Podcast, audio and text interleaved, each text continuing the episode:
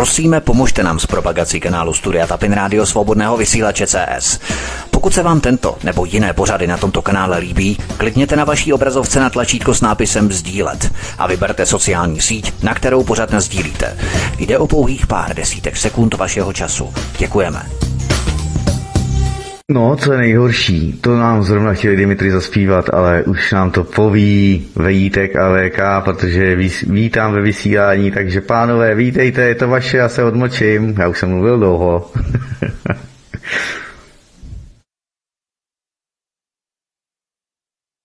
Aně zdravíme tebe, zdravíme zároveň všechny naše posluchače svobodného vysílače, naše věrné posluchače, kteří si nás vždycky nalí v pátek večer i další pořady na svobodné vysílači, protože my frčíme pořád 24 hodin denně, takže zdravíme všechny a, a vítám i tebe VK, ahoj. Eh, ahoj Vítko, ahoj Martine, já vás zdravím. Eh, doufám, že teda se všichni dočkali, protože opravdu já to fakt nestíhám na těch 30, prostě půl osmi. Já nevím, jestli by to mělo smysl, se to posunout uh, prostě na osmou, aby to bylo takový nějaký férovější, ale opravdu, protože já to mám různě, že já to někdy stihnu ve 45, někdy v 50, někdy ve 40, takže by to byla škoda třeba přijít o těch 15 minut, že jo. Tak, tak nevím, jestli to necháme teda, budeme prostě takhle, jako to, no, no se možná ještě dohodneme potom po vysílání. Uh, takže já vás... Jsme korporativně flexibilní a necháme to tak, jak to je asi. no, asi, asi tak. Jak já se snažím prostě dát do toho maximum, že jo, i do toho plynového pedálu, všechno, aby bylo co nejdřív a uh, tak doufám, že teda uh, si to lidé se užijou, že jo, protože mají připravený všechny tady ty věci, že jo, ty brambůrky a ty otevřený láváče, kuželky, že jo, a ke konci pořadu nás potom nevnímají. Já dostávám potom stížnosti, že že zase konceptuálně chyběli, tak se musí doučit doma za úkol. No, každopádně eh, pustíme se do prvního tématu, já vás všechny vítám a jedeme na to. Já myslím, že naši posluchači zase nejsou rozhodně tak alkoholově nároční na ten náš pořad, eh, že by jim to třeba evokovalo, že musí natolik víc pít, o kolik horších informací eh, dáváme nebo poskytujeme, ale snad to není tak hrozné. Každopádně nějaké dobré osvěžení v podobě birela a tak dále určitě neuškodí, jako třeba v mém případě. Ale pojďme na první téma našeho pořadu. Doufám, že stihneme tři téma, pokud ne, nevadí. Ale George Bush ve freudovském uklouznutí odsoudil vlastní invazi do Iráku na místo Ukrajiny Ukrajiny. Potom se opravil, sám pro sebe potichu řekl, že je to vlastně stejně jedno a přeřeknutí omluvil svým věkem. Smích, ten přejde. Americký kongres totiž vyzval v otevřeném dopise šéfa Facebooku, aby zakročil proti občanům Slovenska, kteří na jeho síti velebí Putina a Rusko. Naprostý skandál bezprecedentního obměšování Ameriky do vnitřních záležitostí země pod Tatrami potvrzuje, kdo skutečně na Slovensku rozhoduje o omezování svobody slova a blokacích webů. Ten americký kongres a jejich výzva šéfovi Facebooku se mně zdá spíš jako seknutí přes prsty toho nejzlobivějšího člena na to, protože metody, které oni dělají na určování eh, nebo umlčování, jsou eh, ve skrze zákulisní. Myslím ty pokyny a příkazy a určitě by to mohli takhle zákulisně dělat i teď. Tak proč takto spektakulárně najednou VK? Mhm, no, to je kvůli tomu, že oni nemají žádný respekt, eh, protože nejsou partneři. Slovenská vláda, ani ta česká, ani uh, ta polská, uh, nejsou partneři Spojených států, jsou to vazalové, nemají žádný respekt. A tam, kde není respekt, tam nedochází k zákulisním dojednáváním, tam se musí prosit, tam musí prosit ta vazalská země si kleknout na ta kolena, na to odřená, že jo, v potu tváře u oltáře a musí prosit e, tu velkou mocnou zemi, že aby zasáhla proti jejich vnitřním nepřátelům. Víte, to je to zoufalství na rozdíl třeba od roku 89 a těch 40 let zhruba eh, předtím, eh, kdy ti komunisté, když chtěli bojovat s vnitřním nepřítelem, tak na to stačili sami. I když oni také, že volali no, do Sovětského svazu, že na ústřední výbor komunistické strany Sovětského svazu, nejvyššího prezidia, eh, že jo, eh, to, to taky volali, to je sice pravda, to zase nebylo taky tak úplně samostatní, komunisti taky žádali o pomoc, že jo, různé útvary KGB a tak dále, ale ve většině případů to bylo tak, že s vnitřním nepřítelem se uměli vypořádat sami, ale dneska, dneska je to skutečně úplně na hlavu. Eh, člověk by si myslel, že mají alespoň trochu nějakou důstojnost, že politici. Ne, nemají vůbec žádnou. Oni si stěžují na vlastní občany u cizí mocnosti. Dámy a pánové, Protože jak to bylo? Ten dopis, který napsala ta pětice amerických demokratických kongresmenů, poslala, eh, že šéfovi Facebooku Zuckerbergovi, eh, tak eh, v tom dokumentu, tam máte překlad v tom článku, že jo, na Aeronetu včera, to si ten český překlad přečtěte, tak tam to máte uvedené. To bylo tak, že oni se odvolávají na nedávné setkání těchto pěti senátorů, když byli na návštěvě v Bratislavě.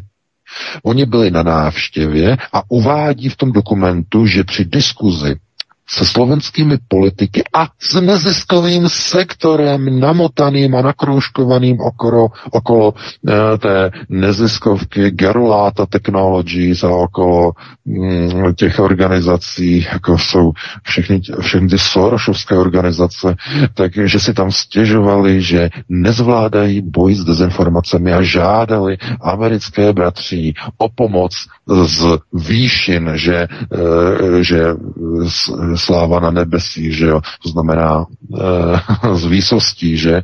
Aby jim pomohli z těch Spojených států, tak oni museli e, tito kongresmeni napsat dopis, museli ho udělat jako, jako uh, public letter a museli ho zveřejnit a jako poslat prostě Zuckerbergovi, aby uh, prostě on zakročil proti dezinformacím na slovenské odnoži Facebooku. Jako kdyby to byl pupek světa.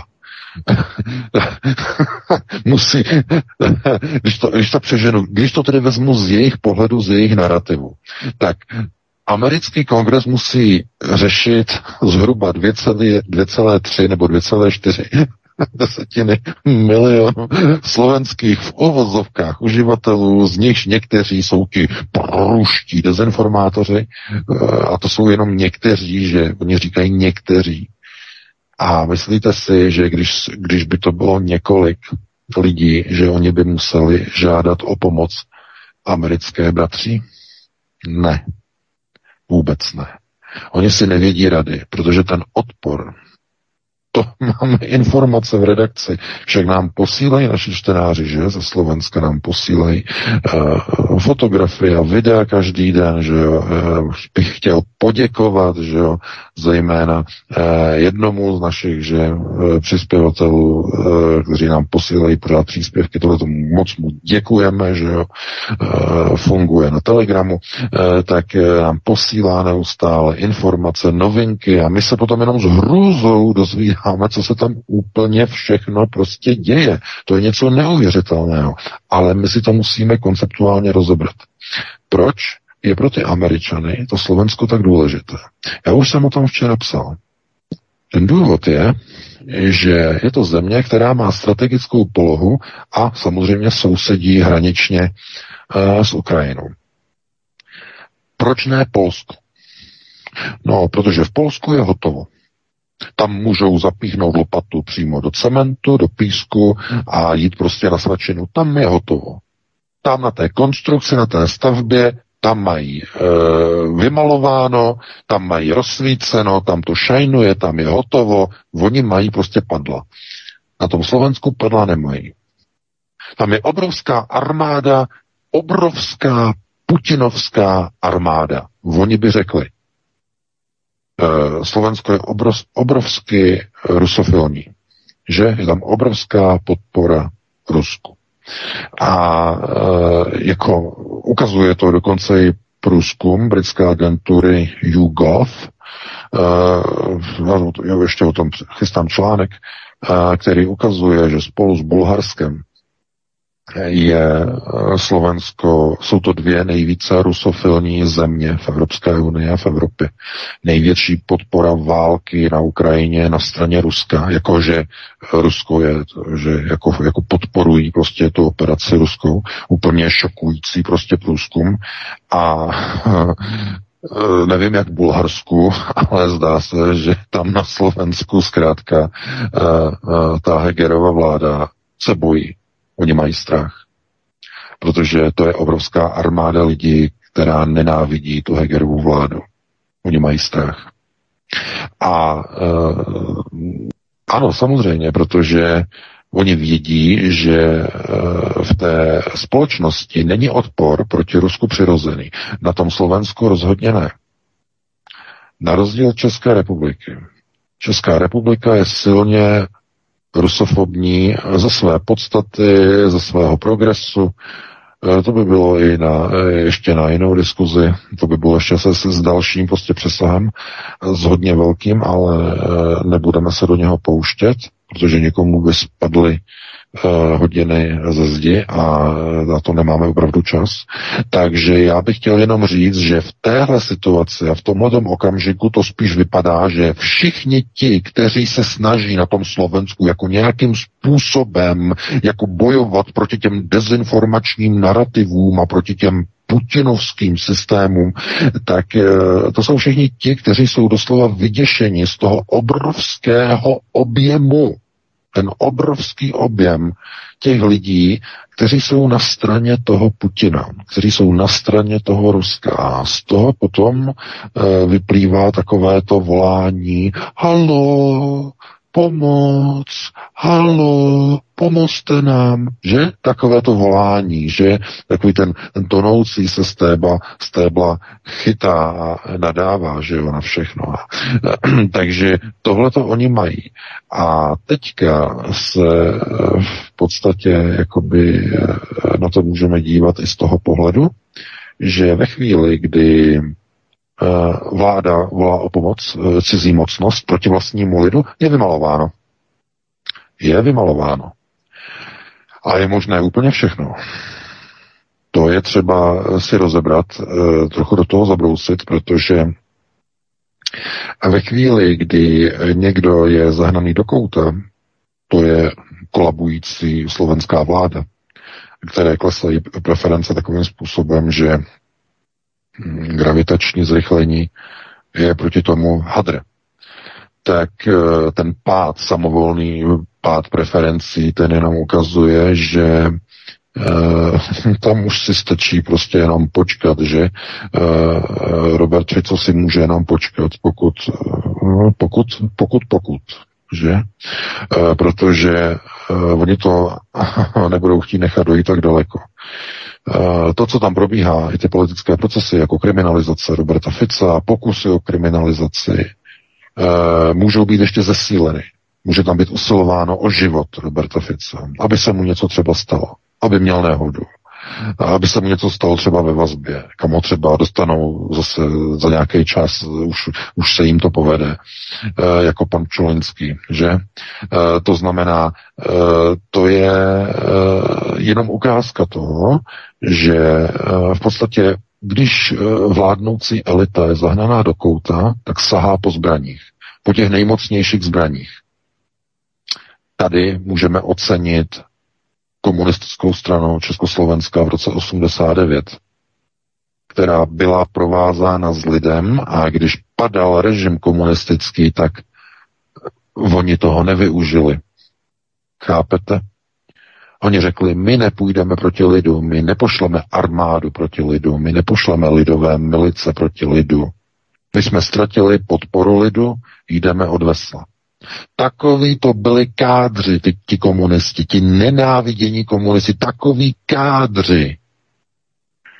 To je, to je to, co je do dneška nedoceněný.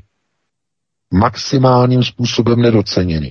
Je to něco neuvěřitelného. Oni měli veškerou moc a oni viděli, když ztratili podporu lidu, neozbrojeného lidu, rukodělného lidu, ten je nemohl nějak ohrozit, ten lid neměl žádné zbraně, tak Oni odešli od moci, oni odešli od válu.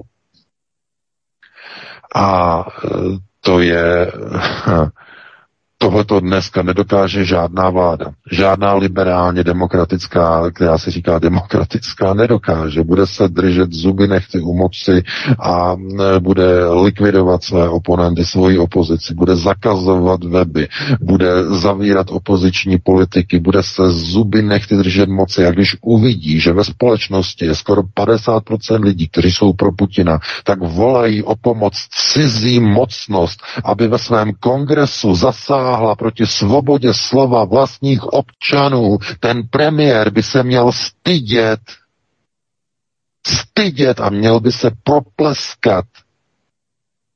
Co si dovoluje stěžovat si na vlastní občany? Co to je? To je něco neuvěřitelného. Chápete? To znamená, v té společnosti, která má vládu, která je plně odcizena e, svému lidu, nemá žádné právo hovořit jménem lidu. Ne taková vláda, která donáší a bonzuje na své vlastní obyvatelstvo, že raději obdivuje a má rádo cizího prezidenta, než tu vlastní krasavici a raději uznávají jiný systém moci, než představuje jejich vlastní současná vláda. To je největší ironie a se sarkastickým přesahem, protože to jenom ukazuje e, na tu tragédii. To znamená politická tragédie. A e, politické procesy, které eh, by měly být vždycky jakoby zapojené takovým způsobem, aby ukazoval, jestli ten eh, zásadní politický systém v té zemi je ve prospěch lidu, anebo jestli je proti lidu, to znamená to nastavení společenské, aby bylo určováno lidem, tak to už dávno neplatí, protože dneska platí, že volby vyhrávají pouze ti, kteří napojí někde někomu e, nějaké benefity, nějaké prebendy, my vám dáme něco tady, abyste přežili, nebo abyste si něco zlepšili, že jo, vy nás zvolíte, nechají se ti voliči koupit někde i doslova zapakatel a potom čtyři roky kušujou doslova kušujou. Já to převedu, uh, uděláme zase takový že jo, přeskok, přeskočíme do České republiky. Já se vás zeptám, tak jste volili, třeba vy ne, eh, že jo, eh, ty pěti koalice, že jo, pětikolku, ale obecně ti, co nás poslouchají, že jo, v rámci nějakých prostě povinností, tak se jich zeptám, tak když jste volili, tak co udělali pro vás, že teď teda, jak jste spokojení s tím, co vám přinesli, co vám přinesli, co vám, co se změnilo, to znamená, co oceňujete na té vládě, že jo, po zhruba plus minus autobus tři čtvrtě roce nebo půl roku a něco, eh, tak eh, co všechno vlastně se zlepšilo. Eh, no a tam nenajdete vůbec nic. Tam najdete jenom, jenom jedno velký žlutomodrý, jenom hu, hu, hu bu, bu, bu, slava Ukrajiny, gerojem sláva, slava nací. A to je jediný, to znamená od zvolení té vlády, tam prostě bylo, tam, tam byla taková pauza, menopauza, že jo, to byly ty první dva měsíce, potom e, přišel 24. únor a hned se spustili, že 24. únor invaze Rusů na Ukrajinu. 25. únor e, Péťa se pochlapil a na vítězný únor na výročí zablokoval osm opozičních webů a řekl, to chtělo odvahu, panečku, takovej kabrňák. A vidíte, a od té doby jezdí neustále pořád do Polska, tam je pečený, vařený. Polský prezident Andřej Duda připravuje armádu pro invazi na Ukrajinu, prý 22. za dva dny. Uvidíme, jestli se to naplní, to číslo, eh, protože tam je to, tam je to neuvěřitelné. Američané posílají teď eh, na Ukrajinu nové obrněné transportéry, že jo, eh, včera jim schválili konečně finálně těch 40 miliard dolarů, které teda nepůjdou na Ukrajinu, ty půjdou do kapes amerických zbrojařských firm a oni za ty peníze vyrobí zbraně pro Ukrajinu, aby to bylo jasné. Takže to je prostě nastavené tak, že dneska ty vlády se nezajímají o vnitřní obyvatelstvo, místní obyvatelstvo, ale o to, eh, jak se povede válka na Ukrajině, eh, jak, eh, jaké je zrovna počasí v Polsku, protože premiér český tam jezdí častěji, než jezdí že jo, do Průhonic, no tam už nejezdí, to by jezdil za Andrejem, že jo, oni jezdí asi někam jinam, že jo, z pěti koalicí, takže tam on je prostě pečený, vařený a když přijdou Ukrajinci, tak my se k tomu ještě asi dostaneme, nebo nedostaneme, protože to je nový článek, to ještě si ani neviděl, Vítku. E, prostě... Tak to rozveď, klidně, tak to na já to, já, to, já, to roz, já to rozvedu, já eh, udělám nový přesah, že jo, zase se vrátíme zpátky na to Slovensko a vrátím až, až eh, na východ, že jo. To znamená, že jo, na východě, že jo, východňáři prostě takzvaně hutory, že jo, takže pokud nás poslouchají, tak to můžou potvrdit.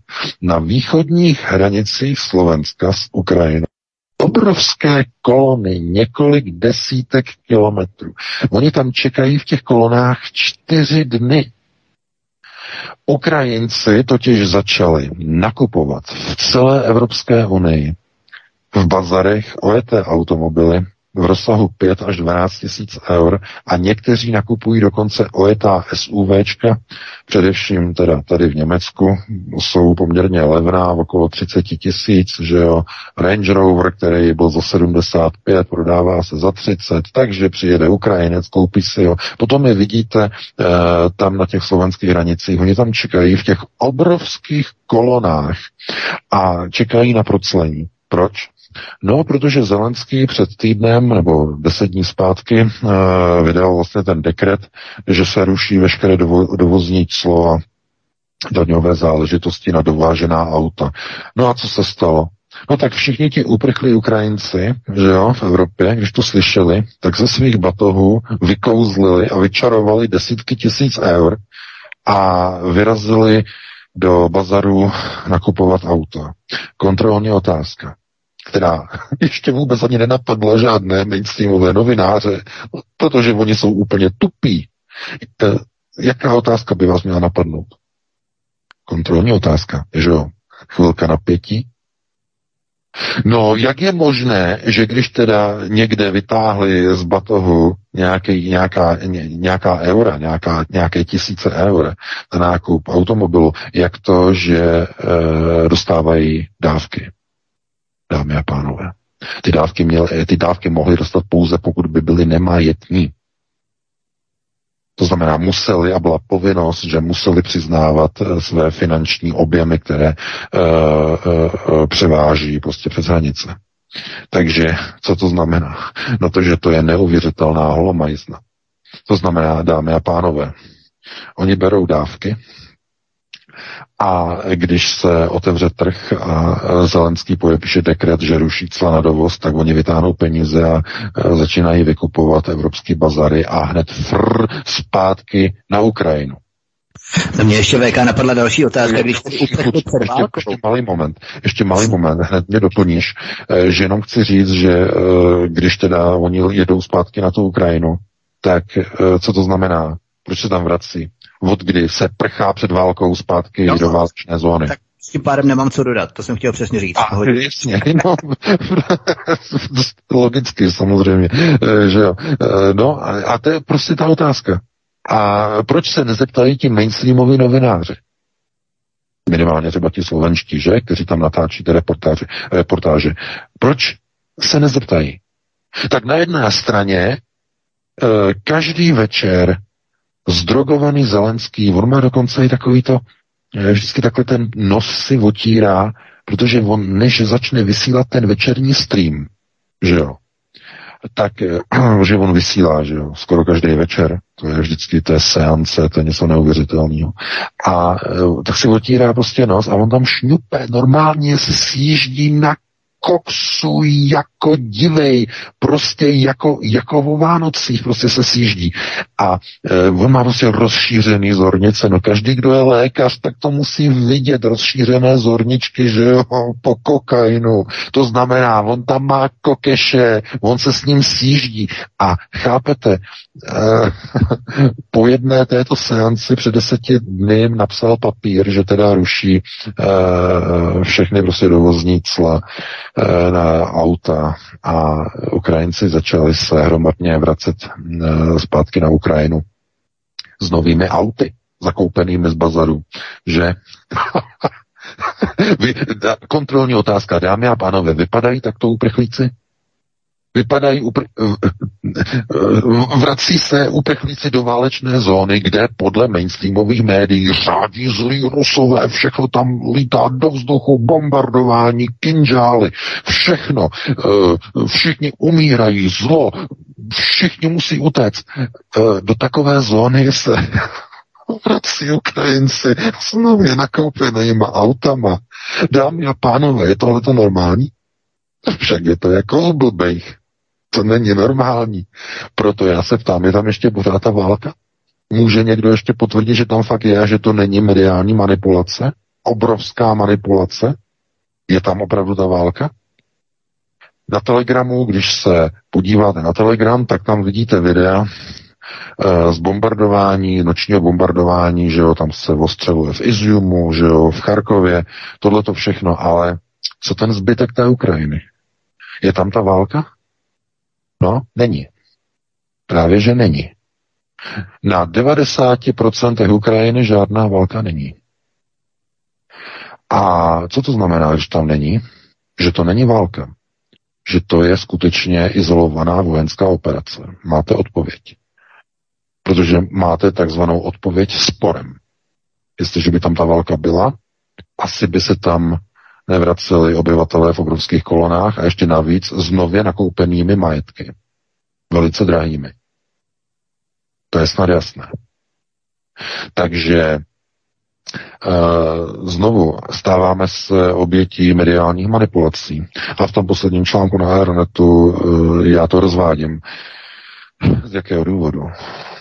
Před třemi lety jsem psal článek 23. května No, to bude za tři dny, to bude přesně tři roky. Jsem psal článek v roce 2019 o tom, jak e, vláda tehdy Andreje Babiše ve, spolupra- ve spolupráci s Vladimírem Dlouhým, že je s poradcem ekonomickým, jak chtějí e, společně v pomoci a ve spolupráci se Svazem průmyslu a obchodu České republiky dostat do republiky 440 tisíc pracovníků z ciziny, protože přesně tolik pracovních míst je v České republice dlouhodobě neobsazeno. Dámy a pánové, pamatujete si, jak uh, Hamáčkovo vnitro tisklo dočasná pracovní povolení, že o 30 tisíc, potom 60 tisíc a tak dále. A v tom roce 2019 vypadlo to číslo z Vladimíra Dlouhého, že česká ekonomika potřebuje 440 tisíc gastarbeiterů z ciziny na dlouhodobě neobsazená a e, ta pracovní místa, o které čeští občané hm, v úvozovkách nemají zájem, to znamená e, nízko nebo e, hůře placená místa. E, a e, podívejte se, uběhnou tři roky a co se děje? Kalergiho, uh, dali, může se říct Kalergiho premiér, že? Kalergiho, to znamená pan Evropa, uh, pan Fialový, že? tak co on dělá? On s otevřenou náručí vítá migranty, mluví o čísle 1 milion, ale zatím v České republice těch migrantů z Ukrajiny je nějakých 380 tisíc. A přitom veřejně se říká číslo asi o 40 tisíc ještě nižší pro jistotu, aby to moc netankovalo lidi, že? Ale e, co to znamená? No, že po třech letech se začíná naplňovat to přání Vladimira Dlouhého. 380 tisíc to už není příliš vzdáleno od těch 440 tisíc. Co je to za proces? kontrolní otázka, máte to uh, zodpovězené v tom článku novém. To proces velké výměny, the great replacement. A to si musíme rozebrat zase s přesahem. Že? Protože to je důležité. Tohleto téma velkého, velké výměny, protože znáte velký reset eh, Klauze Schwaba, ale vedle toho ještě jeden výraz právě velká výměna, the great replacement. A eh, to je proces, globalistický proces, který bývá vnímán jako proces, který má za úkol vyměnit západní bílou civilizaci za hm, lidově řečeno barevné. Jo, ještě takové nekorektní, že jo. Ale to znamená za Aziaty, za Černochy, eh, za muslimy, Araby a tak dále a tak dále. Ale, prosím vás, tohleto jako je šířeno eh, po internetu, že velký, že to je si takové, taková teorie, konspirace, že jo, eh, etnické výměny evropského obyvatelstva, ale prosím vás, to je obrovský omyl, konceptuální omyl. A Velká výměna, ano, týká se výměny, ale nikoli v etnické, ale sociální. Great Replacement je totiž hlavním procesním nástrojem na indukci chudnutí bohatého západního obyvatelstva. To je velká výměna. A ta velká výměna, ano, bude probíhat i na etnické bázi. Ano, samozřejmě, ale to je pouze jedna z podsložek té velké výměny. Protože velká podsložka té velké výměny spočívá v nahrazení pracovní síly, workforce. A co to je? Kontrolní otázka? No přece to, o čem mluvil Vladimír Dlouhý v roce 2018 a já jsem o tom o rok později psal v tom článku. 440 tisíc lidí do průmyslu. Ne, ne, ne, my nedáme českým občanům lepší peníze na těch pracovních místech. Ne, ne, ne. Ne, ne, ne. Máme tam místa neobsazená, my tam nedáme lepší peníze, aby to oslovilo české občany, kteří i tak 30 eh, let po revoluci stále pr- pracují jenom za třetinové mzdy. Ne, ne, ne. My ani za těch 30 let jim nedáme vyšší mzdy. Ne, ne, ne. My tam dáme někoho z Ukrajiny. A právě to teď probíhá pod rouškou války, která na Ukrajině skoro neexistuje kam se vrací tisíce a tisíce Ukrajinců s nově nakoupenými drahými auty. Podvodníci jsou to. Žádná válka. Vojenská operace. Eliminovaná. Úzce ohraničená. Do takové míry, že se tam lidé vrací s nově nakoupenými auty. A cílem je indukce Gastarbeiter Force. Kdybychom to měli skombinovat s Němčinou a s angličtinou. To znamená, ti, co jsou námezníci, co mají za malé peníze pracovat v Evropě, tak ti pod rouškou neexistující obrovské války mají e, utéct z té Ukrajiny a e, mají obsadit neobsazená, mizerně placená místa v Evropě. To je přesně ten plán. To znamená velká výměna na sociální úrovni, the great replacement. To je celé. Když se podíváte na tu reportáž, to je slovenská televize, v tom článku, tak vám to musí docvaknout. Musí vám to dojít. Tohle to se neděje ve válečných zónách že by se tam lidé vraceli e, v obrovských kolonách, čtyři dny čekají dnem i nocí na proclení nově nakoupených aut. Podívejte se tam, jak v té koloně tam stojí auta, Alfa Romeo, že Mer- Mercedesy třídy S, Range Rover tam stojí, že jo. něco neuvěřitelného. Chápete, tohle to přece nejsou uprchlíci, nebo takhle se nechovají uprchlíci. Já neříkám, že uprchlíci se nemůžou vrátit, ale prosím vás, eh, tohle to není normální. Takhle nejsou vyzbrojeni uprchlíci, ti utíkají aspoň teda s tím batůžkem, aspoň teda ti eh, ekonomiční migranti, že jo, z těch Afghánistánů a z těch Afrik, že jo, tak eh, sice byli vybaveni jako luxusním oblečením, že jo, někde měli Adidas, že jo, víc pruhů a tak dále, měli prostě iPhone, ale jinak opravdu prchali jenom s nějakou ledvinkou a kromě toho iPhoneu tam jako opravdu fakt nic jiného neměli. Ale tohle to, to není normální. Ti lidé museli v kufrech mít prostě desítky tisíc eur a když zjistili, že jejich, eh, že jo, brudr, eh, že jo, ve, ve zbraně, že jo, když jim prostě zruší prostě cla na auto, eh, takže oni prostě začnou nakupovat a začnou se horečně vracet zpátky na Ukrajinu, protože aby tam, aby, aby, aby, aby prostě jako, jako na tom prostě vydělali, na, té, na tom dočasném prostě exilu. Chápete? A berou samozřejmě dávky berou dávky a e, jak se na to bude dívat? Třeba český důchodce nebo slovenský důchodce, jak se na to bude dívat? Bude nasraný bude nasraný takovým způsobem, že bude velebit Putina a vláda to bude vědět. Vláda to bude tušit. Vláda se bude bát a bude volat o pomoc americké bratří. Pomozte nám, pomozte nám proti té propagandě. My se bojíme, my se bojíme, pomozte nám, zakročte proti a e, zahajte investigaci, že kdo to šíří a tady to, aby jsme věděli, aby jsme je mohli, že nějakým způsobem eliminovat a tak dále a tak dále. To tam všechno máte napsané v tom článku. To je ten dopis to ten dopis těch senátorů a těch kongresmenů Zuckerbergovi, aby prostě zjistili, jako, aby pomohli té slovenské vládě, která má obrovský strach. A jak by neměla e, mít strach, když jednotlivé země Evropské unie dávají dávky lidem, kteří si to vůbec jako nezaslouží, nemají mít na to nárok, když v kufrech mají desítky tisíc eur na nákupy nových aut. Chápete? Kde to jsme? Co to je? Podvod. Neuvěřitelný. Panečku. No a dozvíte se tohleto, eh, že tady s těmi konceptuálními přesahy někde v analytickém pořadu nějaké hezké české, že jo? Ne, nedozvíte. To se dozvíte tady, vždycky při pátečních seancích. Ano, a někomu z toho spadnou prostě hodiny ze zdi.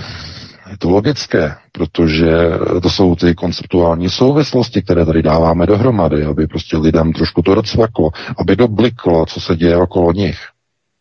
To znamená, vláda má strach z vlastního obyvatelstva.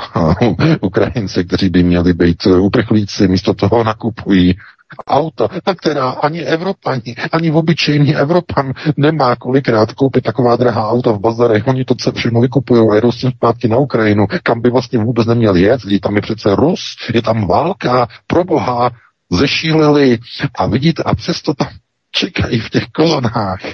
Však tohle to je pouze ukázka toho, že když je někde konceptuálně vymeteno, není pomoci. Podíváte se na mainstreamová média, podíváte se do diskuzí, to nedělejte, protože dostanete infarkt. Ta tupost vládne. A navíc ta nacifikace se e, projevuje takovým způsobem, že je dokonce nebezpečné s některými takovými lidmi o některých věcech mluvit. Oni vás napráskají, oni vás udají. Nedávno jsme mluvili o tom, jak e, žáček e, hmm, předpokládám základní školy, že základní školy ve 12 letech udal učitelku. Máme nov, nový případ uh, z Pardubic, že včera nebo dneska, to bylo v médiích, že dva studenti vysoké školy v Pardubicích uh, udali svého profesora, protože jim uh, vyprávěl o událostech na Ukrajině jiným narrativem než česká mainstreamová média a že to se nesmí. No a dostal už distanc. Už nesmí dva studenti ho zavčas napráskali, že uvědomělí studenti, že práskači, eh, že eh, samozřejmě, protože Pavlík Morozov, že to je ono. A eh, že jo, to jsou všechno jenom jako ukázky té nacifikace v té společnosti. To znamená, Na té akademické půdě vysokých škol vždycky platilo svoboda slova projevu a síla argumentu. Na té půdě, akademické půdě, to vždycky bylo tak, že se diskutovalo o úplně všem, bez jakýchkoliv regulací. Konec konců to už bylo za Karla IV., že? To byl jako něco neuvěřitelného. Už tehdy vlastně byla svoboda, kdy se mohlo na akademické půdě mluvit dokonce proti církvi. Že to bylo už něco neuvěřitelného v té době. Ale na té akademické půdě se mohlo mluvit proti, proti všemu, co jinak mimo akademickou půdu bylo tehdy třeba ve středověku nebo koncem středověku bylo zakázáno. A podívejte se dneska. Dneska, e, že jo, e, Pavlíkové, Morozovové udávají vlastního profesora. Ne, že by s ním chtěli diskutovat. Ne, ne, ne, ne, ne. Oni nemají argumenty, oni jsou ideologicky vymytí mainstreamovými médii a jdou udat vlastního profesora. A ten děkan nebo ten šéf té fakulty, rektor, ten má takový strach, že on ho radši suspenduje, protože aby se nedostal do médií, aby ho bakalová média nezačala tahat e, v žumpy a v sračkách a různé deníky N a deníky nenávisti, aby ho náhodou někde nerozetřeli, že nereagoval na podnět udavačů a bonzáčků, že bonzáček od znáček, to je to hlavní, co dneska je prosazováno. Tady ta fašizace ve společnosti je neuvěřitelně nebezpečná. Eh, představuje de facto rozvrat demokratických principů státu, kde hlavním, jedním ze tří hlavních pilířů demokracie je dialog. A tam, kde už nechce ani student vysoké školy vést dialog na akademické půdě a udává vlastního profesora, je vymalováno. Taková nacifikace se dá přirovnat pouze k teroru který probíhal i na vysokých školách a eh, na různých že eh, systémech vzdělávání eh, během druhé světové války na okupovaných územích protektorátu a hlavně Třetí říše. Že? To se dá k tomu přirovnat, protože během že studií v dobách Třetí říše se také nemohlo svobodně vyjadřovat na akademických půdách. To bylo zakázáno, to se nesmělo. Takže vidíte, jsme právě zpátky eh, v, v procesu, v situaci, kdy dneska už eh, není zájem vůbec naprosto vést s někým dialog. A tam, kde není veden dialog, demokracie končí. Protože bez toho dialogu není možné mít demokratický systém. Protože dialog je o názoru, o střetu, o konfrontaci dvou různých názorů a na bázi argumentů a vyříkání z jednotlivých stanovisek se musí najít v rámci demokracie konsenzus. Konsenzuální demokracie je základ, základem demokratických principů. To je princip demokracie. Ale ne, že je jenom jedna pravda a že ta druhá informace, ta druhá strana se zakáže, zablokuje se jako fialový, že jo, kovboj, který prostě na výročí uh, vítězného února zablokuje osm opozičních webů, tak se nedělá demokracie. Nejenom, že tak se nedělá, to je přesně kontrademokracie. To je kontraprodukt demokratických procesů. Protože ten dialog má spočívat ve vyříkání si postojů, názorů. Možná jste slyšeli od fašizovaných, že od tady těch cucáků, kteří e, říkají, že lež přece není názor. To je takový oblíbený argument. Tohle, když vám někdo řekne, tak na to reagujte jediným slovem. A, a kdo určuje, co je lež? Zeptejte se, kdo určuje, co je lež. Tím vyrazíte cucákovi argument z rukou. Kdo určuje, co je lež. A on bude muset se odhalit a odkopat. Bude muset říct, no protože to říká Česká televize. Nebo protože to říká Deník M. Nebo protože to říká, říkají to certifikovaná média. Jinými slovy, nástroje ministerstva pravdy. Ale tím popře demokratický princip, protože řekne, že někdo má právo na rozum, někdo má právo na pravdu, na certifikaci pravdy. A to už není demokracie.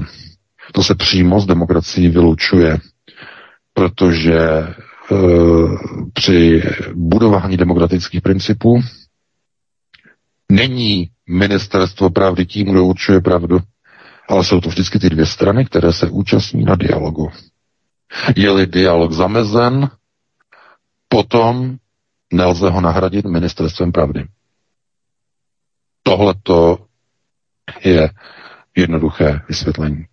No, takže jsme měli první téma zkombinované s dalšími minimálně dvěma tématy, máme 38, tak se pustíme do dalšího výtku. Reuters šokoval, když oznámil, že od června skončí dodávky plynu z Ruska pro Slovensko a Polsko, protože Gazprom si už nerezervoval na červen žádné přenosové kapacity v trubkách pro Jamal ani pro slovenské plynovody. Budou podniky zastavovat výrobu? Robert Fico tuší, k čemu se schyluje americké sankce proti Rusku, by proto okamžitě vetoval. Tím vyhlásil válku Američanů. Půjdou respektive Američanům, tak spíš.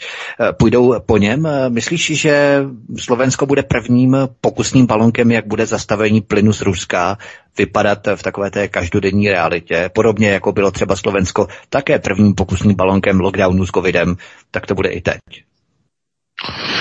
No, je to velice pravděpodobné, e, protože mm, všechno vlastně to, co probíhá e, v rámci tedy onoho procesu velké výměny, tak vede k indukci chudoby. A v tom článku to máte napsané. To znamená, ta indukce chudoby je e, řízená tedy těmi třemi takzvanými induktory. Jedním z těch induktorů je inflace, a ta inflace e, vlastně vede k tomu, že společnost chudne. To je jeden z induktorů. A e, plyn a ropa, obecně energie a odstříhnutí a odříznutí se od laciného, nejlacenějšího dostupného dodavatele od Ruska bude znamenat naprostou energetickou krizi. Ta krize nebude moci být kompenzována finančními dotačními programy. Říkám naprosto na rovinu. Na to Slovensko, ani, ani Česká republika, a dokonce ani Německo tady na to nemá peníze. To je nesmysl. Na to nebudou kompenzační programy. Jediným řešením bude rozdělování a přidělování e, energií, nedostatkových energií na příděl. Přídělový systém. To je to, co bude použito jako řešení. Přídělový systém jako po válce, respektive jako za války, to znamená mm, e, příděl na člověka objem litrů benzínu na měsíc na týden a tak podobně. Budou nějaké výjimky pro lidi a pro organizace, že, který to potřebují víc a tak dále. E, budou příděly na elektřinu, budou hlavně příděly na plyn, na metry krychlové plynu. E, nic jiného oni zavést nemůžou. Inflace jako jeden z hlavních induktorů spolu s, induktor, s induktorem nedostatečnosti, to znamená nedostatku zboží jako takového, jsou hlavními tedy mechanismy a nástroji, které, kromě tedy importu e, sociálně chudého obyvatelstva, na indukci chudoby v západní společnosti. A ve chvíli, kdy e, lidé e, budou tedy vystaveni tomu, že budou dostávat e, jednotlivé energetické potřeby pokrývané v rámci různých eh, přídělových systémů, tak od toho už jenom kousek k různým kompenzačním programům za odměnu. To znamená, kdo bude hodný, kdo bude poslouchat, eh, kdo bude eh, podporovat náš vládní narrativ, dostane vyšší příděly. Takhle to dělala okupační zpráva za okupace v protektorát. Kdo spolupracoval s gestapem, měl vyšší příjmové rámce. To znamená, to je normální, to se dělá ve všech režimech e, despotického diktaturního charakteru, to znamená, oni to budou dělat úplně stejně. Co se týče e, elektřiny, dodávek elektřiny, dodávek plynu, schyluje se právě k těm zmíněným žetonovým systémům. E, znovu zdůraznuju, že to je pouze ten obecný název, žetonové odběry e, jsou realizovány dneska pomocí kódů, pomocí kódů, které si nakoupíte online na internetu a potom si pomocí kódu aktivujete určený před počítaný, nabitý objem kilowatt-hodin, eh, tedy té energie, nebo eh, elektřiny, anebo těch eh, metrů krychlových plynu. To znamená systém přerozdělování v rámci nouze. A díky tomu, že bude nedostatek plynu, nedostatek elektřiny a nedostatek ropy, získají globalisté naprosto dokonalou kontrolu nad veškerým obyvatelstvem. Vy totiž budete mít jenom málo toho, eh, toho paliva. Vy si nebudete moci jen tak jezdit někam, kam budete chtít. Vy nebudete moci si topit, kolik chcete, budete závislí, budete muset poslouchat, že jo. Nedostanete víc toho plynu, nedostanete víc té elektřiny. To znamená, eh, je to úplně stejné, jako když vás někdo chytne pod krkem a teď vás dusí tak, abyste ještě mohli dýchat, ale abyste nemohli už běhat. To je nejlepší ukázka a příměr toho, o co usilují sionističtí. To znamená, představte si člověka, který je dušený, že jo, někdo ho drží jakoby pod krkem a pro chůzi je to OK protože nemusíte tak intenzivně dýchat. Ale běhat už s tím škrceným krkem nemůžete. Co vám to připomíná, kontrolní otázka? Co vám to připomíná? Rafael Nadal, tenista, očkovaný třemi dávkami, začal více běhat, skolaboval. Musel odstoupit z turnaju. Je zmrzačený. Může normálně chodit, může všechno, jakmile se zvýší výkon, je škrcený pod krkem. Chápete? Všechno to do sebe dokonale zapadá. Dokonce i na té páté prioritě. Abyste nemohli se rychle pohybovat. Abyste nemohli běhat. Proč mají ta auto tak krátký dojezd? No to je úmysl, abyste nemohli daleko jezdit, abyste byli přiškrcení. Proto ty baterky mají tak malý dojezd. Proč se omezují nádrže? Proč budou na příděly paliva? No, abyste tak daleko nemohli dojet, abyste byli pod kontrolou, budete přiškrcení na palivech. Proč nebude tolik jídla? Proč nebude chleba? Proč se zdražuje všechno? No, abyste neměli tolik jídla. Přiškrtí vás na krku, abyste tolik nejedli. Chápete? Proces domu Sion. A jak je to proces? No, už jste viděli někdy otroka, aby z okovy na krku s rukama v kládě utíkal. Ne, to nemůže. Ale může chodit pomalu. Může se vzdalovat na malou vzdálenost. Ale běhat nemůže. To je příměr. Takže já, vám, já doufám, že už vám dochází, v čem žijeme co je to proces velkého rezetu a co je to velký replacement, to znamená velká výměna. Zotročení národů tohoto světa v rámci konceptuálních procesů řízení globalizace. Takže já vím, že když tohleto vysvětluju v pátek, takže prostě mnoha lidem prostě už běží, že jo, pro Xanax a další prostě antidepresiva eh, hned si k tomu berou nějakou butelku a e, vypínají prostě od poslech. No to je kvůli tomu, že e, někteří to nepoberou, že? S takovými to přesahy. No, každopádně musíte se dívat okolo sebe. Máte kvůli tomu oči, ne? Oči byly e, člověku dány, aby se díval. Problém je, když někdo se dívá, ale v té hlavě mu to nedošrotuje, že ty oči jenom se dívají, ale zpracovává se obraz v tom mozku. A e, když to vidíte okolo sebe, že očkovaní lidé kolabují při zvýšeném fyzickém výkonu, Zatímco, když nemají fyzický výkon, tak jsou úplně v pohodě. Někomu by to mělo něco říct, něco naznačit. Když někdo někomu mm, škrtí plyn, škrtí elektřinu, škrtí potraviny, obilí, chleba, když někdo někomu škrtí úspory, tak je to jenom o jedné jediné věci, jak tomu člověku vzít svobodu. Svobodu pohybu, svobodu života, svobodu práce, svobodu názoru, svobodu vyjadřování, svobodu konzumu. Naprosto všechny svobody. Sionistický proces. Chápete? V tomhle žijeme. No, to je s velkými přesahy samozřejmě. Máme 2048, takže máme 12 minut do té 21. hodiny Vítku a pustíme se ještě do jednoho tématu, že jsme slíbili, že budou tři témata, tak do toho třetího se ještě vejdeme. A právě tím třetím tématem navážeme, to přesně na to sedí, protože německá poslankyně za Dielinke zbourala svým projevem Bundestag, protože řekla nahlas pravdu o energetické krizi v Evropě a o válce na Ukrajině.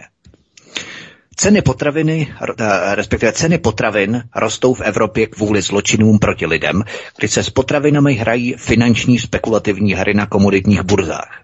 Zatímco rubl roste a je silnější než před válkou, evropská měna naproti tomu od počátku války jenom padá a protiruské, embargové, eh, protiruské embargo ve skutečnosti ničí evropské podniky a domácnosti. Myslíš, VK, že D-Linke vykazuje překvapivou, opravdu překvapivou finanční gramotnost více než všechny ty německé konzervativní strany dohromady. Ano, samozřejmě, protože Dílenka jako levicová partaj eh, de facto staví na eh, těch základních principech. Eh, ona je ještě autentická levice, která mimochodem tam u vás v Česku už dávno skončila. Eh, protože něco jako autentická levice dneska už v Evropě skoro ani neexistuje, protože všechny strany, které jsou u moci, se zleftizovaly. Že jo?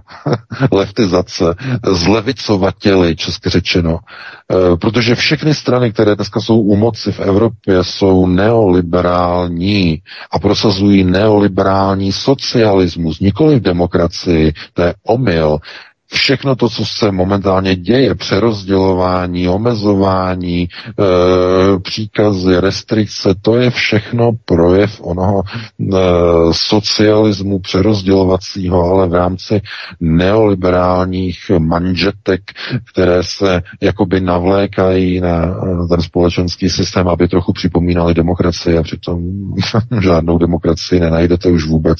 To znamená, neoliberální socialismus a uh, D-Linke de facto jenom uh, de facto ukazuje nějakou cestu. Uh, není to tak, že by uh, prostě to byl původní uh, neomarxistický směr, protože to už je dávno obsoletní dneska, to už je zbytné, to už nikoho neoslovuje, ale minimálně takové ty levicové teze dneska, a to je neuvěřitelné, se stávají pravicovými. Všimněte si, eh, to, co dneska dělají levicové strany, tak ve srovnání s neoliberály zní doslova jako pravice. Všimli jste si toho? To je typický projev eh, posunu, mm, oni tomu říkají posun tedy takzvaného politického spektra. To je mohutný proces, kdy za posledních 30 let se celé evropské, můžeme říkat celé západní, že taková ta západní civilizace i ve Spojených státech samozřejmě, eh, se celé politické spektrum mohutně, mohutně přesunulo od středu doprava mohutně vlevo. A natolik mohutně, že původní levice dneska je napravo od toho nového spektra, které dnes je vytvořeno. To znamená, ta levice se příliš nepohnula, ale vzhledem k tomu, že všechny ostatní politické strany se leftizovaly a zlevicovatěly, tak se posunuli daleko, daleko vlevo, to znamená dneska uh, ty levicové strany mají de facto pro národní směr, mají národní charakter, který vždycky byl typický a byl hmatatelný pro pravicové strany. A kde to je dneska? Je to pryč. Podívejte se na ODS, pryč, TOP 09, to jsou, jsou levičáci jak řemen. to je něco neuvěřitelného. Stánkaři, to, to, je, to je ultralevice, co oni dělají. že jo, zakazování a tohleto špehování lidí, zavírání lidí e, za nějaký názor, to je něco neuvěřitelného. A podívejte se, jak, jak je to baví, jak jsou ještě na to dokonce hrdí, sfašizované skupiny, že jo, mladých prostě svazáků, kteří udávají své neuvědomělé učitele, s takovým gustem, že jako počátkem 50. let, že udávali své profesory po, po převratu v roce 48. Eh, chápete, chápete tohleto se dneska objevuje u pravicových stran. Ty, které by měly hlásat svobodu, eh, to neuvěřitelné chucpe, eh, které oni předvedli před volbama ODS, mluvila o svobodě slova a tak dále a uběhnou dva měsíce, tři měsíce a oni e, blokují weby. A ještě se jako tváří, že jsou, že, že jo, my jsme ti spravedliví. No, tohle to pouze ukazuje na to, že v dnešní době, dneska, levicové strany jsou v té pozici jakoby pro národních partají paradoxně a pokud to budou dělat podobně jako D-Link, tak začnou prostě oslovovat lidi, který, kteří tedy uh, potřebují a hledají ty partaje, které ochraňují prostě svobodu a, a především tradiční rodinu. To bude jedna z hlavních věcí, kterou levicové strany budou velmi silně oslovovat a bude velmi problém, jako bude problematické ty strany už jako označovat za levici, bude to spíš, uh, budou to strany, které označíme jako za pravoliberální. Jo, paradoxně pravoliberální, ne liberální, ale pravdivě a opravdově pravoliberální, to znamená ten liberalismus, eh, to znamená transformace levicových stran do stran liberálních, ale pravoliberálních.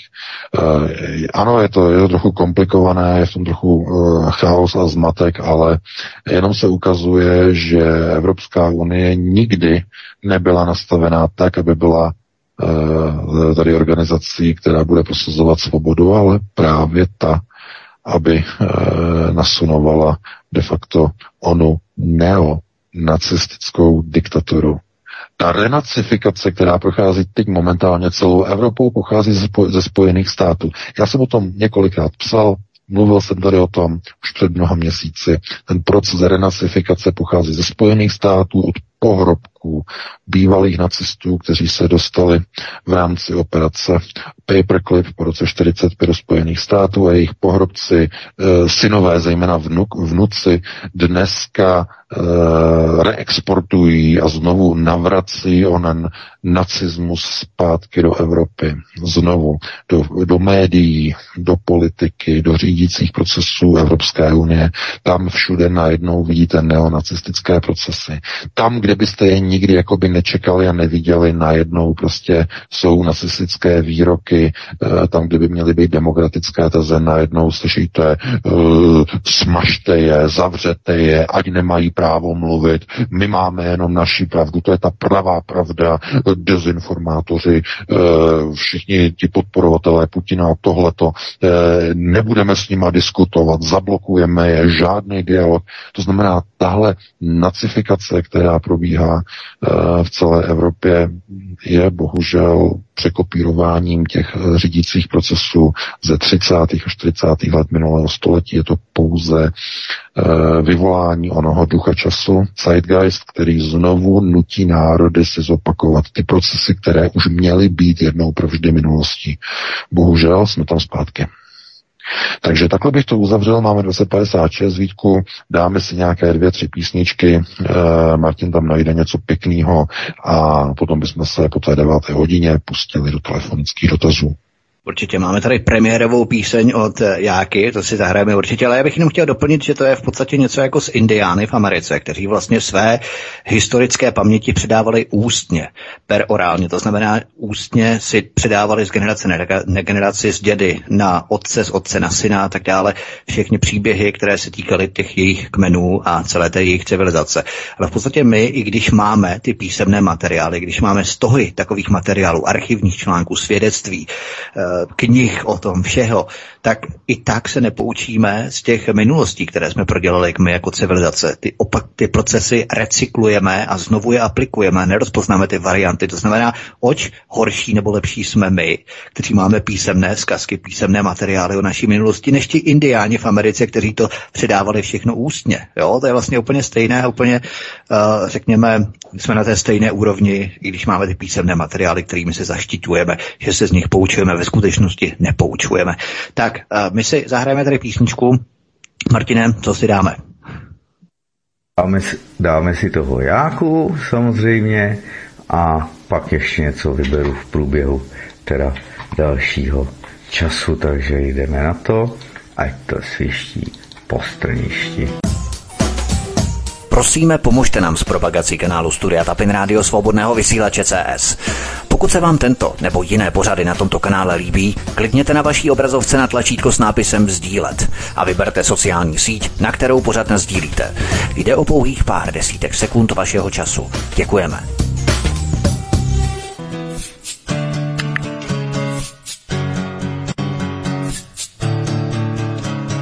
Mediální vrazy, prostituti svině, pravda je jich vlivem, na úbytě hyné, cenzurují tichem, manipulují tě s povýšeným smíchem, rozhazují sítě, hovínky a lži dnes, deník nenávisti, cenzurují víc než staří komunisti, lžidovky a resrekt, či aktuálně, já směřuji teď hned obžalobu na ně.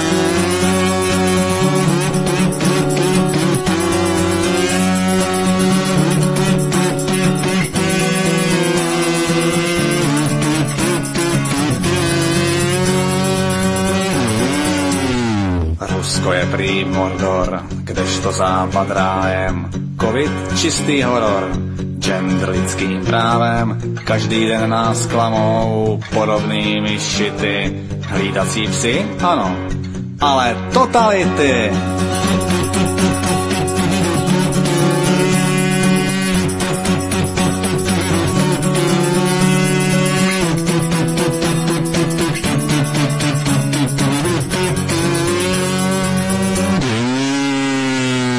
Frideričová, Getzler, Hendrich Mídlo, Safra, i novotný Havel, čeká na ně Katr, škůdci české země, vlasti zrádné hvězdy, když je vidím v bedně, svírám dlaně v pěsti, mediální krysy, vohnouti a zmrdi, lžou, kolaborujou, až jim z huby smrdí, řekni jim své fuck off, jenom ďáblu slouží, ani vlídných pár slov si už nezaslouží.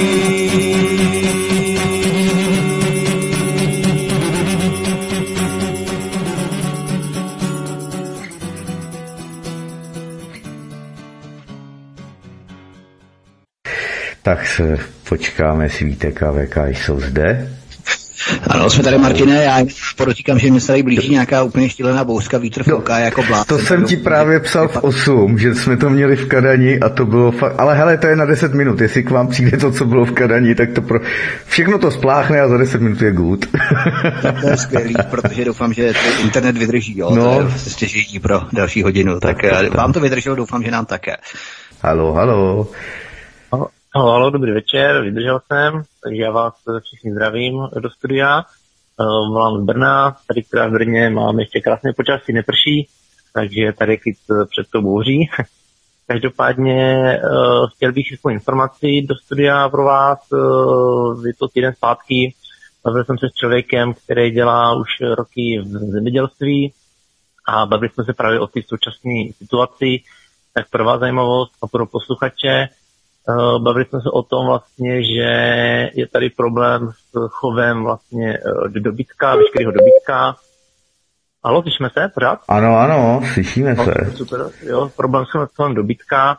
Eh, čestí, čeští vlastně farmáři mě to vysvětloval vlastně, že přepočítávají vlastně cenu, cenu masa na kilo, znamená, že od vlastně od, od, vlastně od počátku, kdy vlastně je celé, který, který, který, který vlastně, nebo prasnica, která porodí až do, do, toho, do té fáze, kdy vlastně to prase jde na porážku.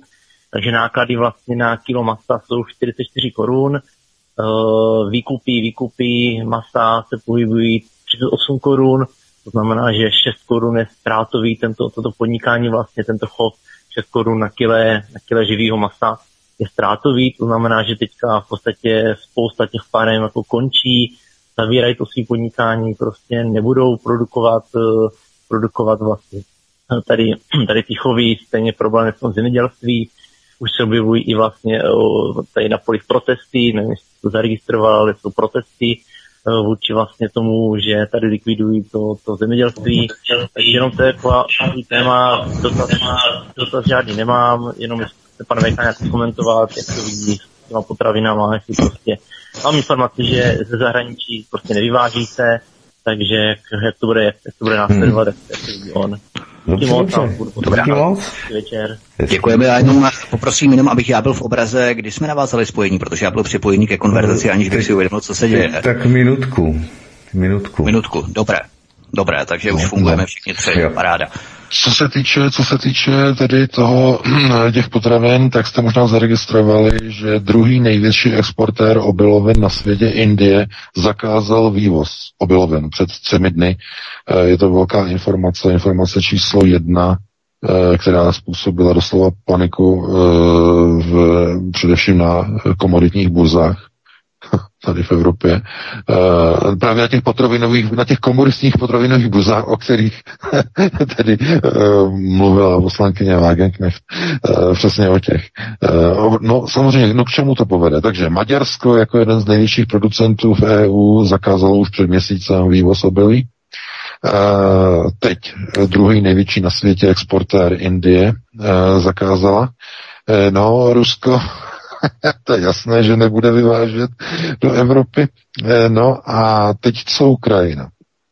Eh, Ukrajina eh, samozřejmě čelí námořní blokádě protože ruské námořnictvo blokuje tedy ukrajinské přístavy, takže ta, ten hlavní export obilí je zablokovaný a Ukrajina tak se snaží vyvážet své obilí pomocí kamionů, ve kterých se normálně převáží jako krabice a oni prostě to sypají, vyřežou do kamionu díru ze zhora a sypou prostě do toho obilí a snaží se to přes, eh, přes eh, všechny tady ty eh, zpřátelené země, jako je Polsko a podobně, prostě vyvést prostě jako do EU a tím obilím údajně, tedy podle ruských médií, Ukrajina platí za zbraně.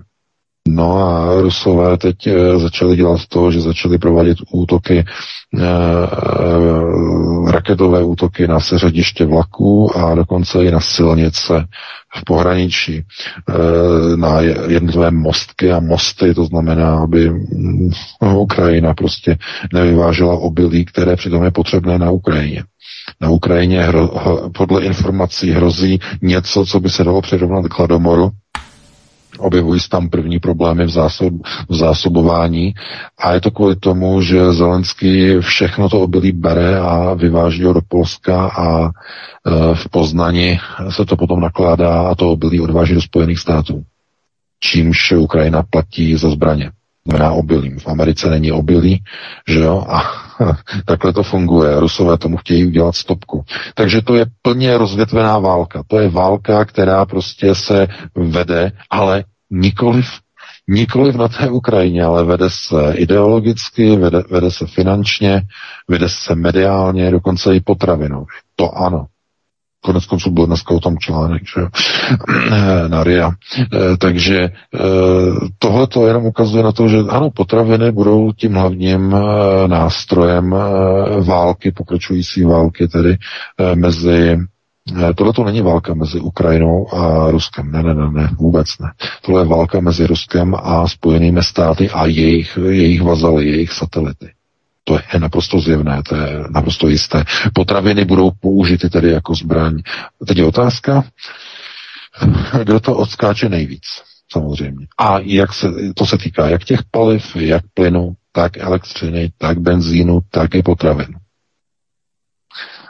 všichni ti politici, kteří by měli především se dívat na vlastní obyvatelstvo, se na něj nedívají.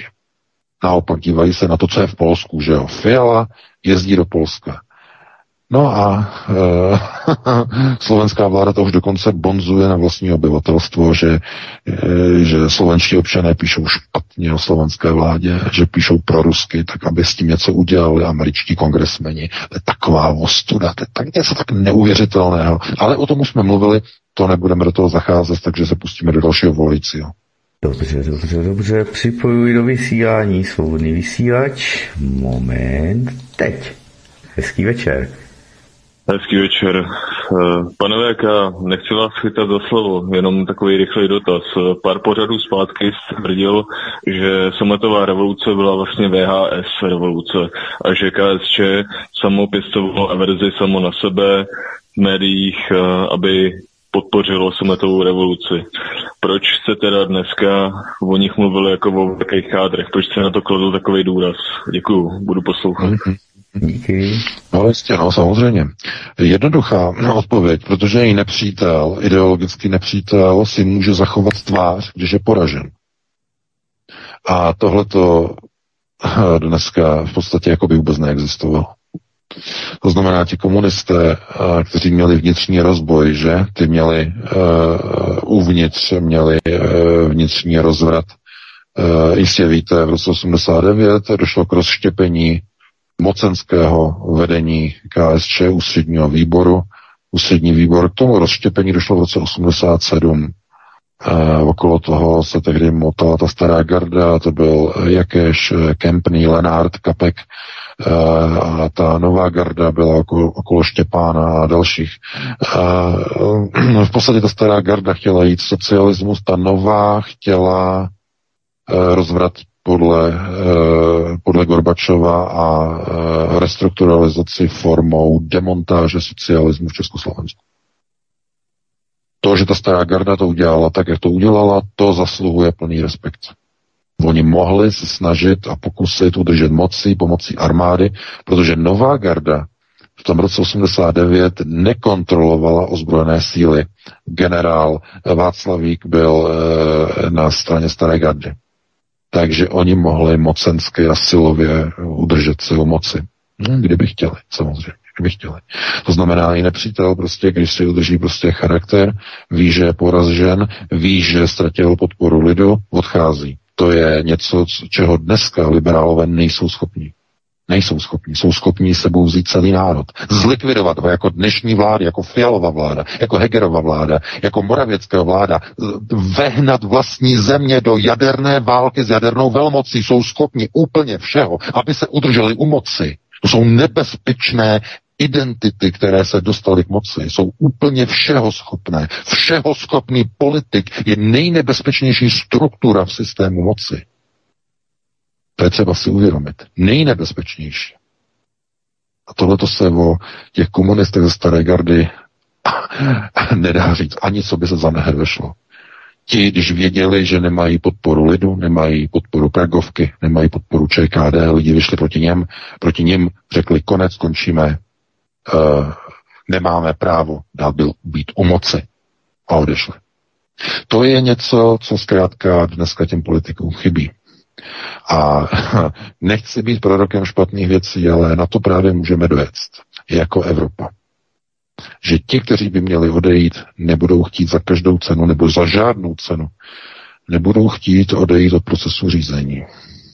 Takže to bylo na dlouhé povídání, na to nemáme čas, pustíme se do dalšího volajícího.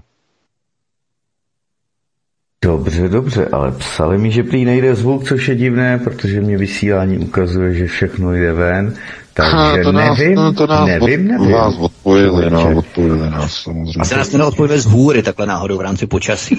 Ano, ne.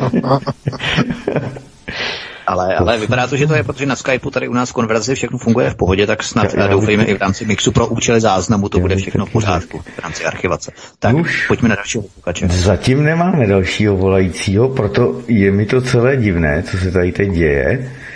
Je to, no, tak možná, už, že už, zase... už, už, tak už, to, už, už se to pustilo, připojuji, moment, do, hned do vysílání, svobodný vysílač, dobrý večer, můžete? položit Dobrý dotaz. večera, dobrý večera, Gabriela. A pán Veka, ja som vás chcela spýtať, možno trošku mimo Ukrajiny. A príští týden v úterý sa má vraj poprvé po více než 50 letech uskutočniť otevřené kongresové slyšenie o UFO. Prý môže ísť o nejaké závažné odhalenie, jak říká zdroj za CIA. Čo si o tom myslíte? Jestli to má nejaký súvis s blbým, alebo prečo práve teraz po 50 rokoch idú riešiť eh, UFO? Děkuji a budu poslouchat. No, děkuji za dotaz. No jistě, no, jdou, jdou, jdou, jdou řešit, protože hrozí vypuknutí jaderné války a zničení tohoto planetárního nosiče. Pokaždé, když tohleto hrozí, tak se objevují tady ty akce, eh, se nahá dělat různá kon- kongresová sympozia o UFO, tedy to znamená o syndikátu, že? Oni tomu říkají UFO, ale to je, my víme, že to je syndikát, že? Jsou exo politické procesy řízení, syndikát. E, to znamená, tato planeta musí být zachována, že? Z tohoto důvodu. A protože tohle, co probíhá mezi Spojenými státy a Ruskem, hrozí přerůst e, v jadernou výměnu, tak tomu oni musí zabránit. A kdyby to opravdu hrozilo, já si myslím, že dokonce by došlo zřejmě, zřejmě, no, možná, že taky ne, ale došlo by asi k setkání asi 5.2. předpokládám, že jednoznačně asi by došlo.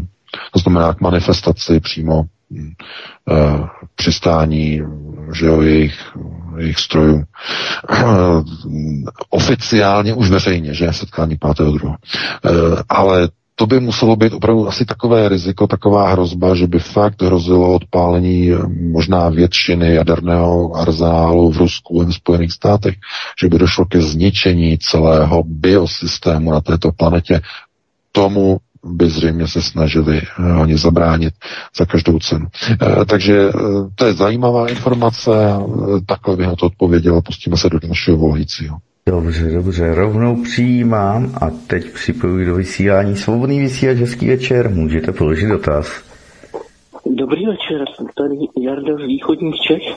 Já bych se chtěl zeptat pana VK, jak by okomentoval současnou covidovou situaci v Číně. Jo. Jestli by k tomu mohl něco říct.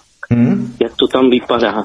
Dobře, dobře. No, já děkuju. Děkujeme. No, Děkuju. samozřejmě, tak uh, covidová situace v Číně je pouze ukázkou toho, že tam mají klid na práci, uh, tam se až teda na výjimky o žádnou Ukrajinu nezajímají a uh, tam zkrátka jedou přesně ty terorizační procesy, které bohužel čekají zbytek západní civilizace, Evropu, Spojené státy na podzim. Znovu musíme zopakovat, co se děje v Šangaji. Nebo, co, nebo što slučilo, što prezešlo, že? V Kitáji. To znamená, co se tam stalo v té Číně, v té Šangaji. Uh, já jsem o tom mluvil, ale musíme to znovu zopakovat.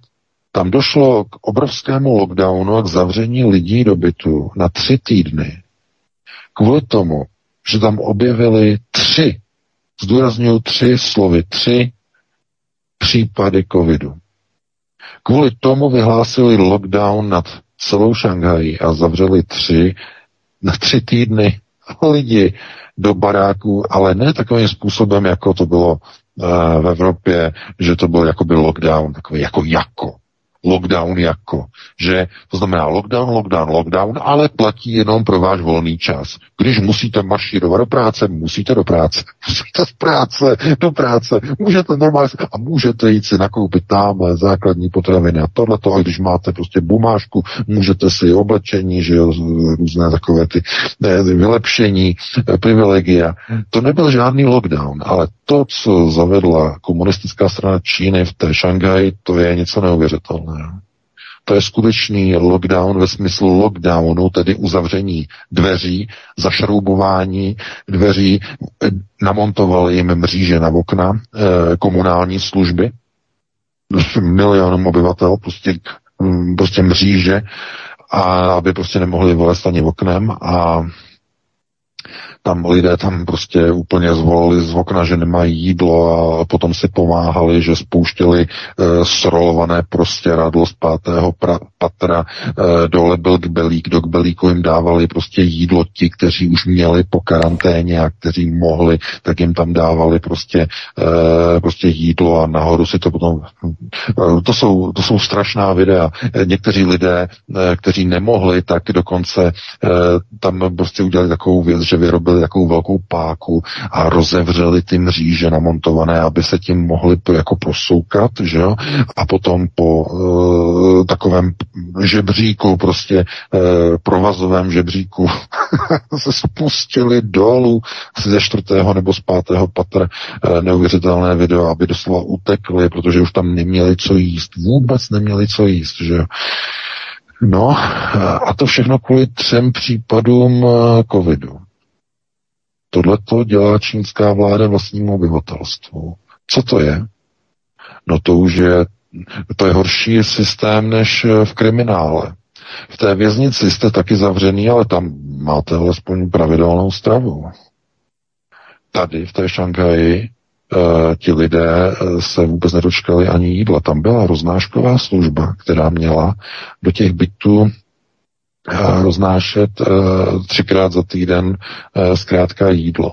A fungovalo to ale pouze takovým způsobem a na takovém principu, že ti lidé, kteří byli vlastně v těch bytech, tak museli odpovědět tedy na e, zazvonění tím, že tam jako jsou, aby tam jídlo nezůstalo ležet před dveřma, protože by ho někdo mohl ukrást, že? Takže museli všichni tedy být jakoby nahlášeni a museli zodpověd, jako zodpovědně odpovědět tedy na volání zvonku. A když to nestihli, když například byli na záchodě, nebo já nevím, ještě třeba spali, byli unavený a nestačili tak eh, jako doběhnout eh, k tomu interkomu, tak eh, oni je přeskočili a přijeli zase až za další tři dny. A tohleto platilo pouze v centrální Šanghaji, na těch okrajích, to jsou ty záběry z těch videí a ty svědecké výpovědi. Tam se, tam to docházelo takové, takovým šílenostem, že za ty tři týdny tam nebyla ta zásilková služba, donášková služba ani jednou na těch okrajích. Ani jednou za celé tři týdny.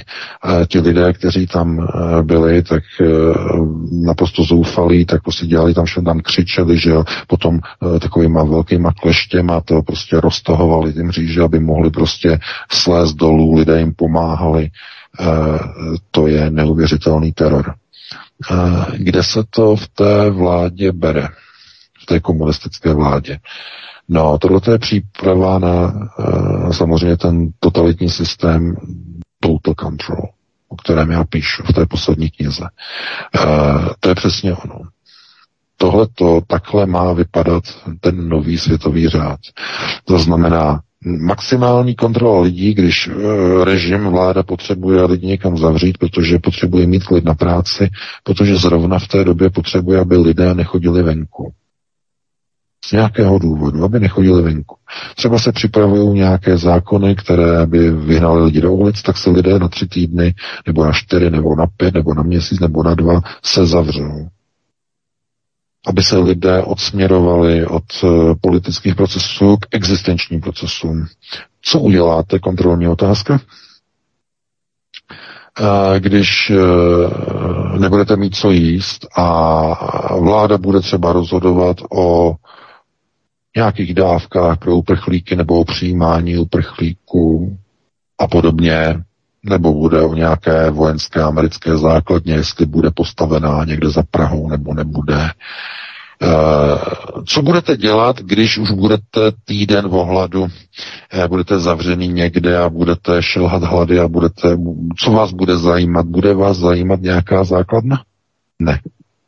Bude vás zajímat jenom existenciální přežití. Znamená, abyste někde se dostali k jídlu, nebude vás žádný politický proces zajímat. To je přesně tohle, co oni chtějí globalisté udělat, aby lidé měli tak málo, aby v té chudobě, v té indukci chudoby byli tak chudí, že budou jako ti, uh, jako ti černoši, jako ti křováci uh, v té, uh, že jo, Eh, v poušti, eh, v Namíbii a tohleto, že jo, v Kalahári, tak eh, aby jenom se zajímali jenom o jídlo, aby neměli zájem o jiné procesy, jako jsou politické procesy, aby dávali politikům klid na práci, aby se starali jenom o své vlastní přežití.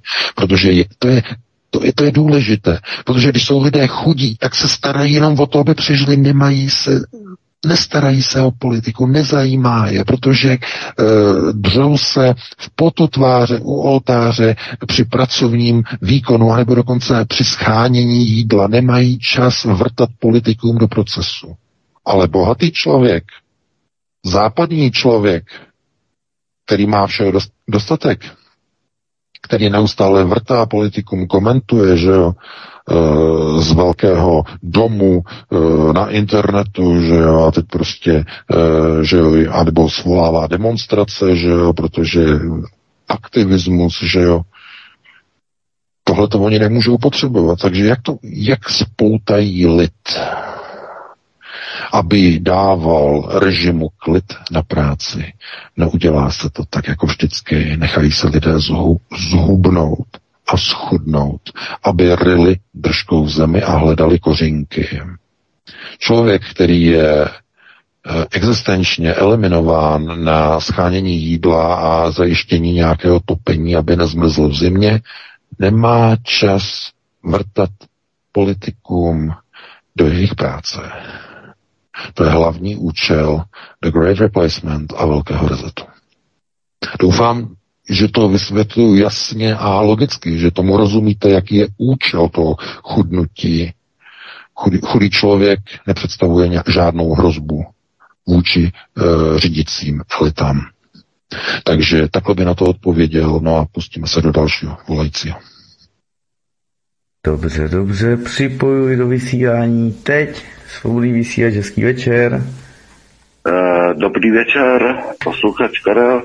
Eh, já bych měl jednoduchý dotaz trochu mimo téma a chtěl bych se zeptat, eh, jaký význam má pro současnou Ruskou federaci to, že tělo Vladimíra Iliče Lenina za necelý dva roky, to bude 100 let, co zemřel, tak eh, ho uchovávají jako relikvii. Má to nějaký okultní význam nebo pro, pro historický význam, jaký význam to prostě má, to je všechno. Děkuju, budu mm-hmm. poslouchat.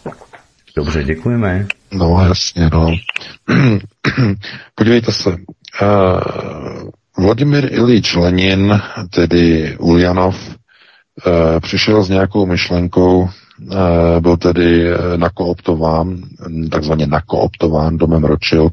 Za peníze Rothschildu byl vyslán eh, do Ruska v roce 1917 a mm, už vlastně v lednu měl, to se nepovedlo, že jo, ta lednová revoluce nevyšla, tak byl vyslán k provedení převratu a ke svržení tedy carské vlády ale on udělal po nástupu k moci jednu zásadní věc, která uh, tehdy šokovala uh, především Brity, to znamená, nebo můžeme říkat tady Rothschildy velmi výrazně, a on vynesl dekret o takzvané pozemkové reformě, čímž doslova v Londýně spadly hodiny ze zdi uh, takovým způsobem, no, že potom on umřel velmi brzy. Tvrdí se, že mu pomohli z Londýna že Trocky mu měl pomoct Leninovi k smrti. Ale to jsou že různé, to bychom se zabíhali e, do různých detailů a e, podrobností.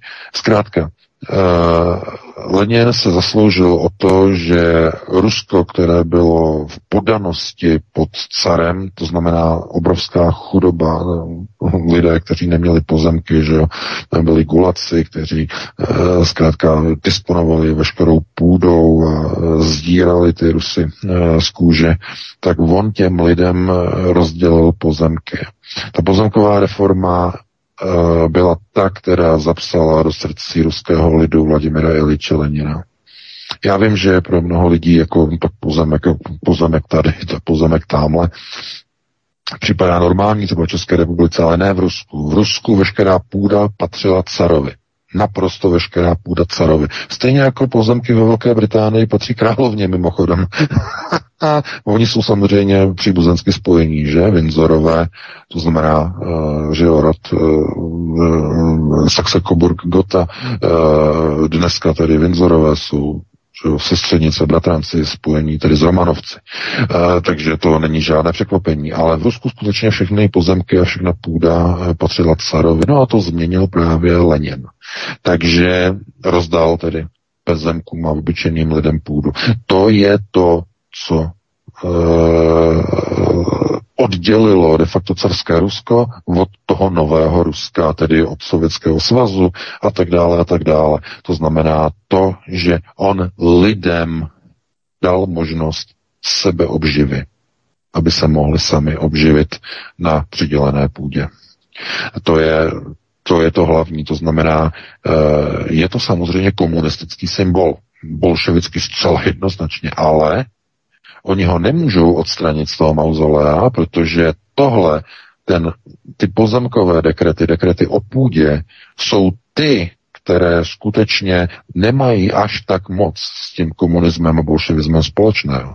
To byla zkrátka na e, záchrana toho národa před takzvaným Oni tomu tedy tak, tenkrát tak říkali samoděržavým. To znamená pověřenci cara, gulagové nebo gulaci, kteří disponovali jako správcové cerským majetkem a měli ho jakoby léno, tedy po Rusku, že jo, léno, tedy e, gulaci jako velcí sedláci, kontrolovali veškeré procesy e, nad půdou v carském Rusku. No, tak e, byli odstraněni, no a půda byla rozdána. Takže to je ten hlavní důvod. No, tak, takhle by na to odpověděl, no a pustíme se do dalšího volajícího. Dobře, dobře, toho teď nemáme, jelikož mi tady přišlo zase něco, moment, kde to je přenos vysílání, tak nevím, uvidíme, když tak 720, 739, 492, telefonní číslo do studia v Kadani, před pár minutami jste mluvili v živém vysílání o nefunkčním přenosu rozhovoru s panem VK. Poslouchám vás přes vaše stránky a nefungoval hlavní stream, prý jenom záložní. Tak, že tam bylo něco ze Superstarů na hlavním, ale už máme další hovor, tak já ho hned přibírám, výborně, svobodný vysílač, slyšíme se. Možná my, možná my, Superstar. Halo. Dobrý den, tady posluchačka z Prahy. Chtěla jsem se zeptat uh, ještě k těm uh, opičím neštovicím. Do jaký míry si myslíte, že to nechají opravdu uh, uh, dát nebo rozdělit mezi ty lidi? Jak to vidíte z hlediska toho, že třeba lidi budou na to umírat, protože nebude to očkování na neštovice, který máme udělaný uh, účinné? Co si o tom myslíte? Děkuji a budu poslouchat. No, já jsem to zaregistroval. Já děkuji za dotaz. Já jsem to zaregistroval, no. E, Tohle je zkrátka problém, když e, v těch Spojených státech samozřejmě schyluje k občanské válce. To je naprosto zjevné. Tam prostě ty národy, ten, které tam jsou, Eh, etnika eh, jsou ostře rozdělená mezi liberalismus a konzervatismus. Tam je to naprosto tak ostře rozdělené, kdy ta země nemůže zůstat už pohromadě. Eh, tím hlavním katalyzátorem budou prezidentské volby 2024. Tyhle ty eh, hodně k tomu nakročí eh, volby teď na podzim do kongresu, do senátu, ale ty volby 2024 povedou opravdu k obrovské katarzy a ke snaze demokra- především těch nespokojených demokratických států odtrhnout se od Spojených států. Proč? Z jakého důvodu? Uh, oni budou chtít kontrolovat obyvatelstvo ve Spojených státech stejnými procesy jako Čína. Tohle to je úplně normální. A snahy o indukci různých lockdownů uh, bude prováděna i v těch Spojených státech. A oni vytěžili z covidu maximum. To, co šlo, vytěžili. Ale oni musí postoupit dál. Oni musí přinést něco jiného. A e, ta, ty opičí neštovice, zkrátka, oni, oni vypadají viditelně. U toho covidu byl problém. E, byl strašně snadno zaměnitelný s chřipkou, byl podobný chřipce, e, nebyl na lidech vidět, kromě toho, z těch nejvyš, kromě těch těžkých případů, co byly prostě na jibkách. Podle mého názoru globalčiky chtějí něco, co je vidět. To znamená ty puchýře, ty boláky na rukách, na tvářích, že jo, ty, že jo, ty, ty otoky, tohleto z té opičí, z té opičí, nebo z těch opičích neštovic, aby to bylo vidět. Podle mého názoru jde pouze o toto, aby to byl virus, který je vidět aby bylo vidět, aha, tady ten je nemocný, tady ten je nakažený, aby lidé to viděli na svých očích a aby stáli fronty na očkování. To je podle mého názoru ten důvod. Neúspěch covidu v procesech řízení, protože do určité míry neúspěch, mnoho lidí tomu neuvěřilo, je to opravdu štve, globalčíky velmi vážně, bylo kvůli tomu, že tomu neuvěřili, že to neviděli na vlastní oči. Eh, mnoho lidí se řídí právě tady tím pravidlem, že, že co není vidět, jakoby neexistuje. Když to nevidí, tak tomu nevěří. A tohle to funguje. No to je sice to je opravdu jako funguje u lidí, uh, že když to prostě není vidět, tak tomu moc nevěří. Takže oni budou chtít udělat něco, co tady ty boláky bude způsobovat, to znamená nějaký virus, aby mohli lidi tlačit do očkovacích schémat, do očkovacích procesů. To je naprosto logické, protože když to lidi uvidí, tak tam už je to jinak.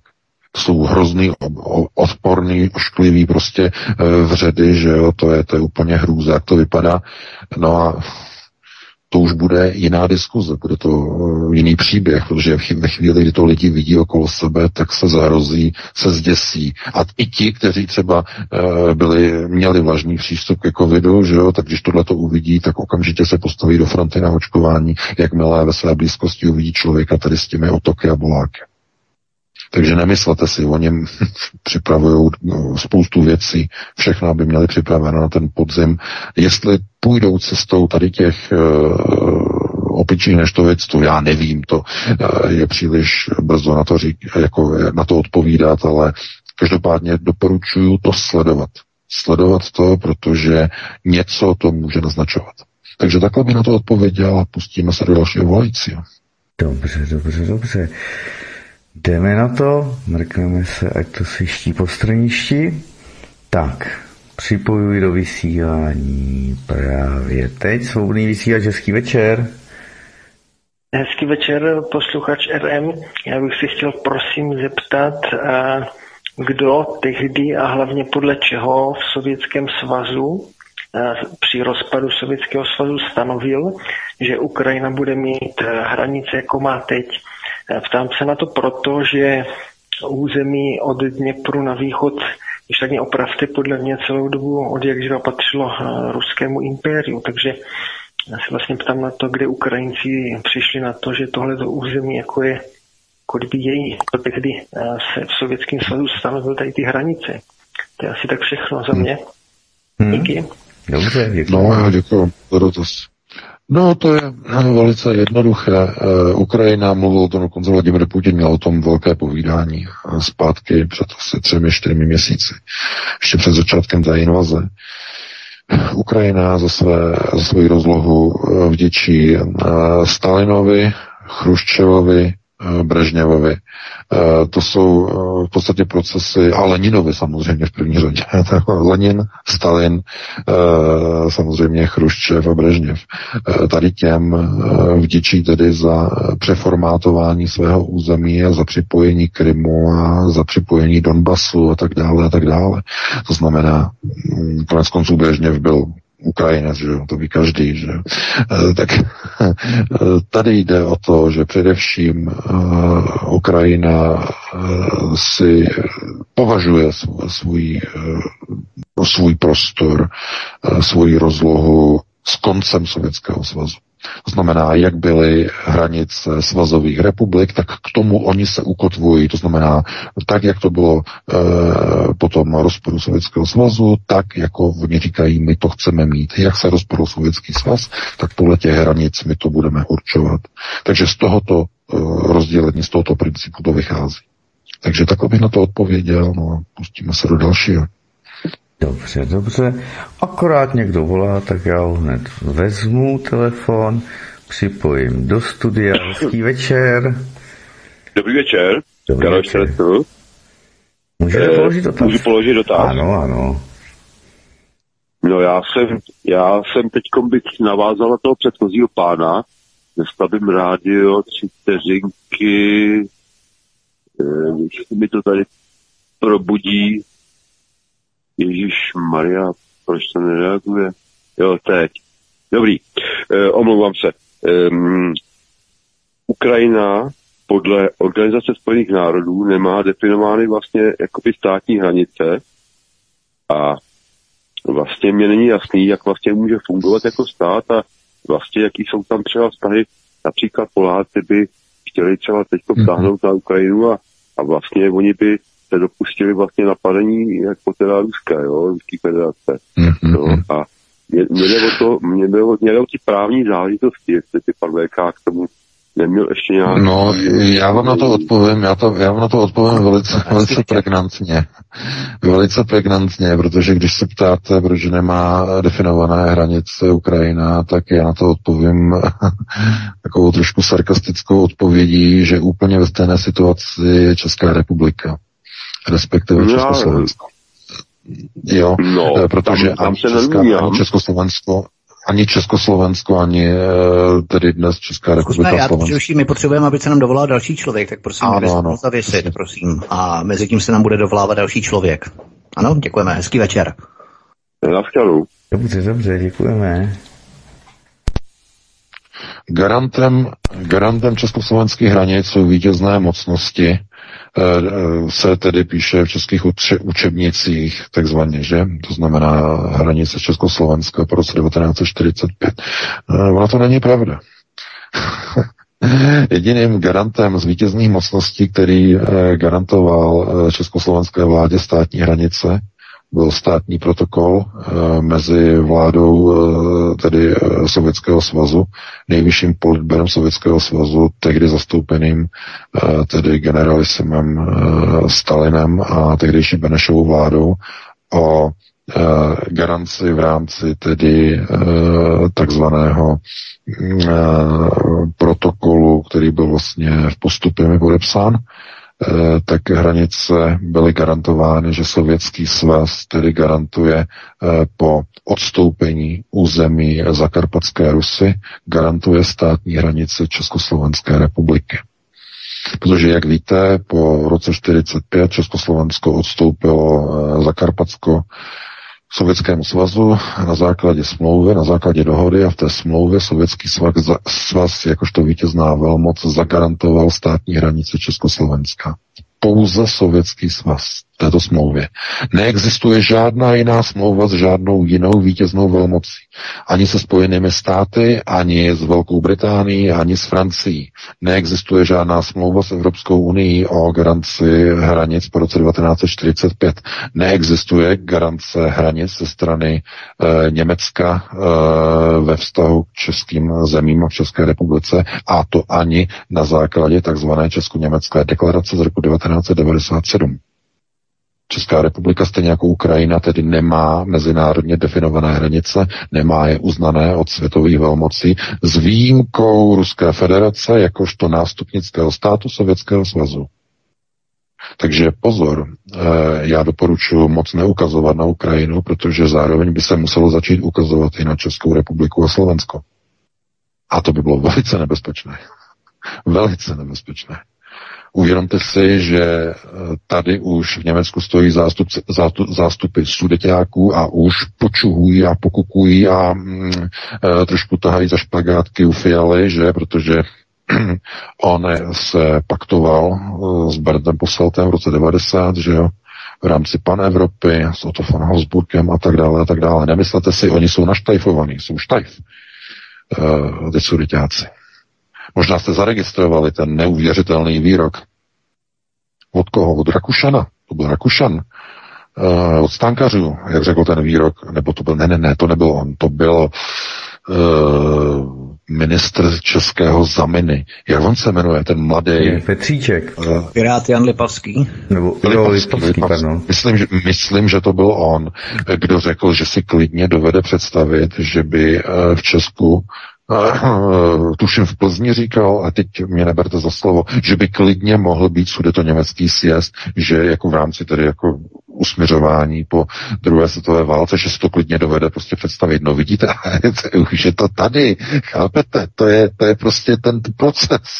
To je ten proces, to musí, musíte to sledovat, ty výroky.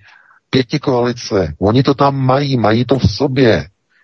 Všichni, všichni ti lipavští, všichni čižinští, co dělají e, prostě ty avataria v té Praze, že jo, tam lidem prostě e, kreslí prostě modrýma barvama e, po silnici modrý pruhy a teď tam přibydou ještě žlutý pruhy, že jo, kvůli Ukrajině. To znamená, to je přesně ono. Takže pozor na Ukrajinu, protože úplně ve stejné situaci jsou obě, obě země bývalého Československa ve stejné situaci, to znamená garance. Jaká co je to garance? No, garance hranic to je velice ošemetná záležitost. To je odsuť pocuť. Odsuť pocuť. Dokud se jim to vyplatí, že jo, tak oni budou uznávat hranice a ve chvíli, kdy řeknou, že neuznávají, no tak neuznávají. Hmm. Viděli jsme to v Kosovu například. Viděli jsme to v Kosovu. To, prostě, to jsou hraně, to prostě hranice jsou vždycky jenom odsud pocud. Dokud teda jste s někým za dobře, tak vám uznává hranice. Ve chvíli, kdy nejste za dobře, jako Srbové najednou nebyli za dobře s kdekým, hlavně ze západu, tak najednou přišli v kus obrovského území. Kosovo pryč. Fuč. A to, to, to je úplně normální, jako ve světových vztazích. Takže pozor, smluvně zagarantoval pouze Sovětský svaz, státní hranice Československa. Takže takhle, aby jsme na to odpověděli a pustíme se tedy do dalšího volajícího. Dobře, dobře, připojuji do vysílání, svobodný vysílač, hezký večer, můžete položit dotaz. Ano, ano, pěkný večer do studia a pěkný večer posluchačům a panu VK. Dotaz na pana VK s dovolením. Za jakých podmínek, prosím vás, pane VK, by mohli občané eh, České a Slovenské republiky dosáhnout svých spravedlivých podílů na půdě, spravedlivých podílů z rozpočtu své země a spravedlivých podílů hlavně na rozhodování ve své zemi? Hmm. Hmm. No a děkuji za Děkuji, dotaz. Děkuji, za dotaz.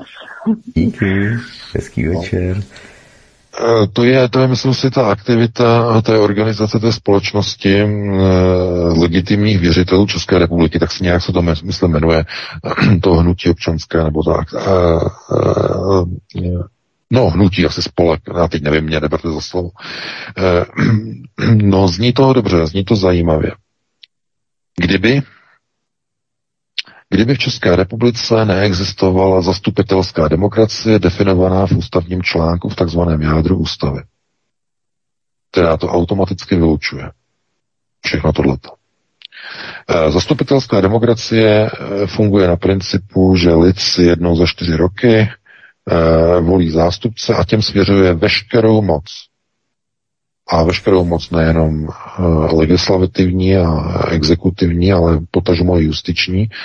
A ta moc je delegována i ohledně takzvaných veřejných rozpočtů a rozhodování o rozpočtech. Ti poslanci by mohli přijmout zákon, který by rozděloval zisky České republiky, třeba eh, hrubý eh, domácí produkt, HDP, by řekl, dobře, my ho nebudeme eh, investovat eh, na tyhle, tyhle věci, my ho budeme z nějaké části rozdělovat mezi občany České republiky, že jo, nějakým, nějaké podobě budeme dávat.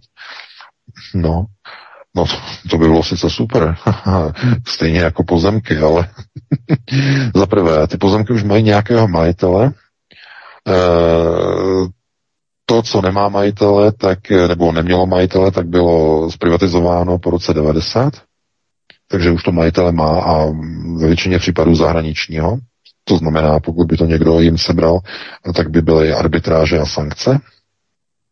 No a co se týče uh, tedy uh, té části, uh, jakoby pozemkové části, tak tam zase to je svázáno s dalšími problémy, které by eh, se týkaly především eh, toho, eh, že vlastně v těch v katastrálních mapách jsou ty vlastnické vztahy tak zapsané a zakodifikované, že to je prostě úplně vyloučené.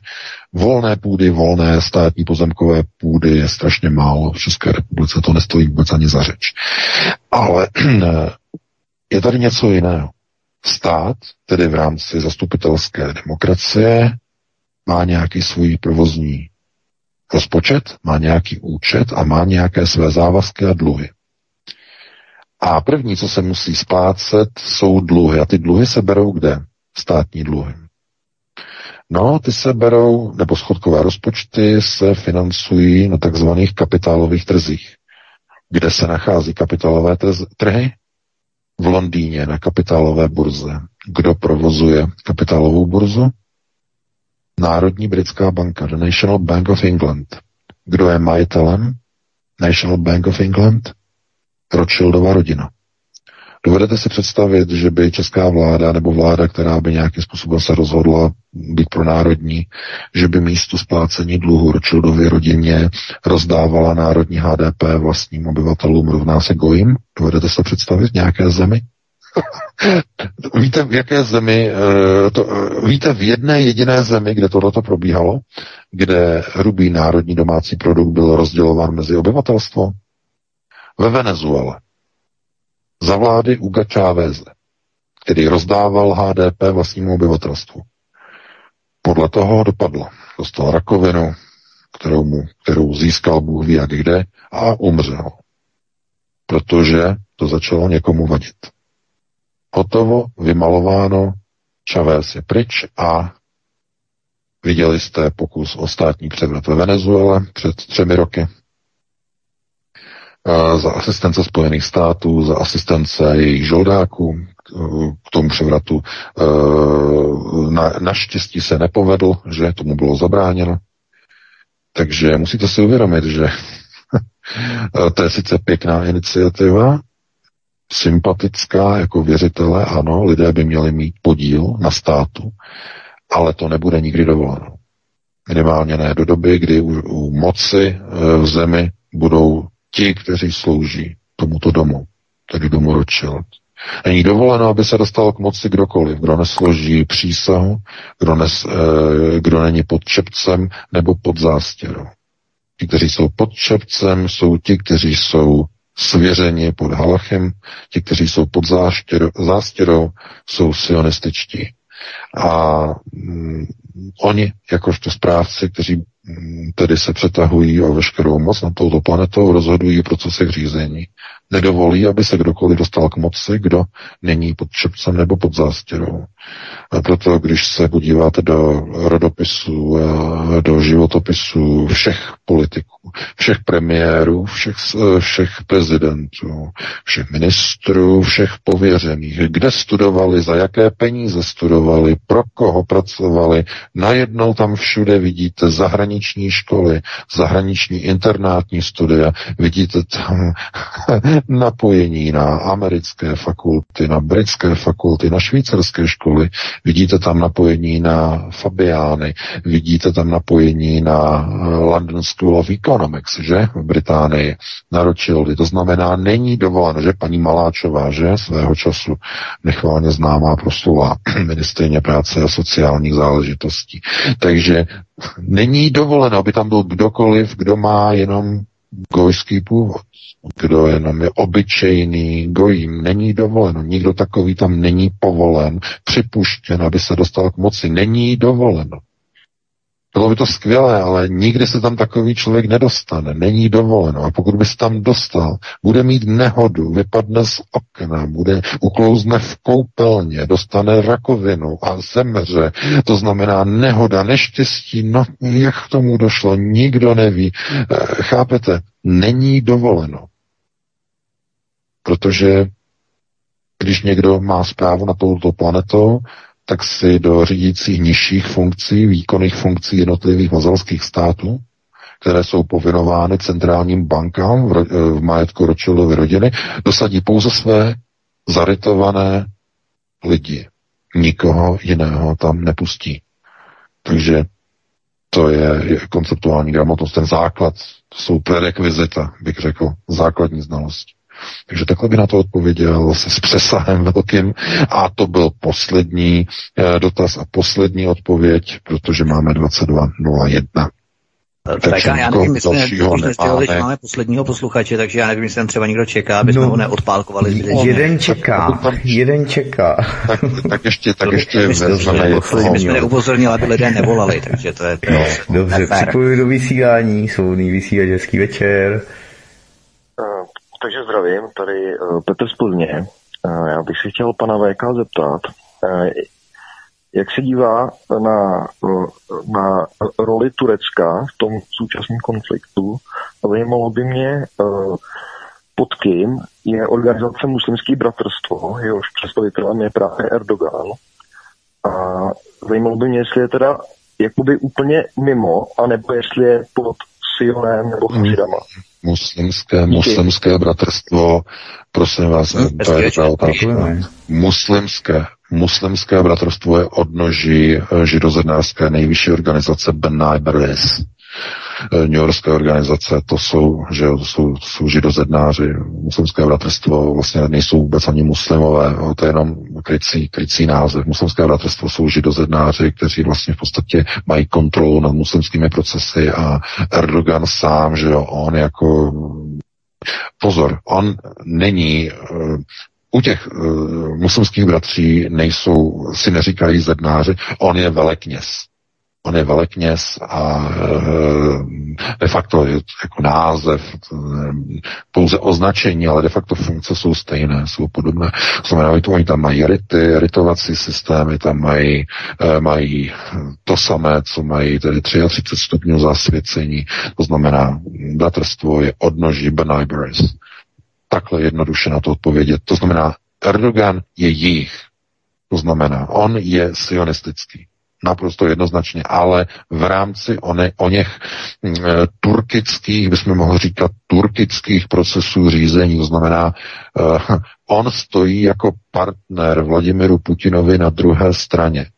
To znamená, on jakožto zástupce sionistických, ale ne v pozici židozednářských pozic, ale v pozici onoho muslimského bratrstva, že? V té pozici, znamená arabských, aby to nebylo tak provokativní, že jo, na, na Turky a na muslimy, tak má v těchto těch systémech to mají takhle posunuté. To je prostě Erdogan je jejich, hotovo, vymalováno, ani ne, nemusíte přemýšlet. Konec konců, když se na něho podíváte, tak on má typické, eh, typické rysy, že to je typické vidíte ten nos a uši a tak dále, to nemusíme ani rozebírat. Tam je hotovo, tam je vymalováno, ten je jejich. Takže takhle bychom na to odpověděli. To byl e, poslední dotaz, máme 22.04 už, takže e, to je všechno pro dnešek, že jo. Já se loučím s tebou Vítku, s tebou Martine, se všemi našimi posluchači se všemi čtenáři. No, e, doufám teda, že se vám to dneska líbilo, no a e, pokud vám spadly hodiny, tak se omlouváme, no tak zkusíte si je přibít líp na zeď příště. No, v pátek se opět uslyšíme po 19.30, no a užijte si do té doby uh, pěkný týden a hlavně víkend si užijte a pro tuto chvíli krásnou dobrou noc. Já jenom doplním ohledně toho Turecka, tak tam je velmi těsná vazba právě Turecka na Američany, respektive na NATO, protože právě turečtí šedí vlci uh, jsou v podstatě jednotkou, která spadala pod systém sítí jednotek Gladio po celé Evropě a šedí vlci právě tvořili jednu z těch jednotek, která právě již člen Akča, Mohamed Akča, uh, Mahmed Akča, eh, spáchal atentát, respektive pokus o atentát na Jana Pavla II. To jsou opravdu fascinující přesahy a o tom chystám pořád eh, v rámci vazeb Vatikánu, italské mafie a CIA i v rámci této kauzy budu rozebírat. Eh, to je eh, záležitost, která vyžaduje obrovské množství překladů, pasáží, knih a tak dále. Všechno tady v studiu bude to za nějakou dobu, nebude to hned, ale chystám o tom obrovský pořád eh, šestidílný nesvatá aliance mezi Vatikánem, mafií a CIA, takže se máte opravdu na co těšit. Ale nezapomeňte v pondělí o 19 hodin na libýskou trilogii, třetí díl. Já se loučím s tebou, VK, mě se moc hezky. Děkuji za porady s tebou, Martine, díky za vysílání. Jsme rádi, že nám počasí vydrželo, že jste nám vydrželi i vy, milí posluchači, jste telefonovali, i když nastaly určité výpadky hlavního streamu, ale v rámci archivu záznamu budete mít opravdu celý pořad za chvíli k dispozici online na kanále Odyssey, kam se prosím registrujte. Od mikrofonu vás zdraví vítek, mějte se krásně, příjemný večer, případně dobrou noc a těšíme se na vás příště. Hezký večer. No už dámy a pánové, to bylo tedy vše. Já pustím jenom děkovačku a loučím se s vámi. Mějte se krásně, dobrou noc.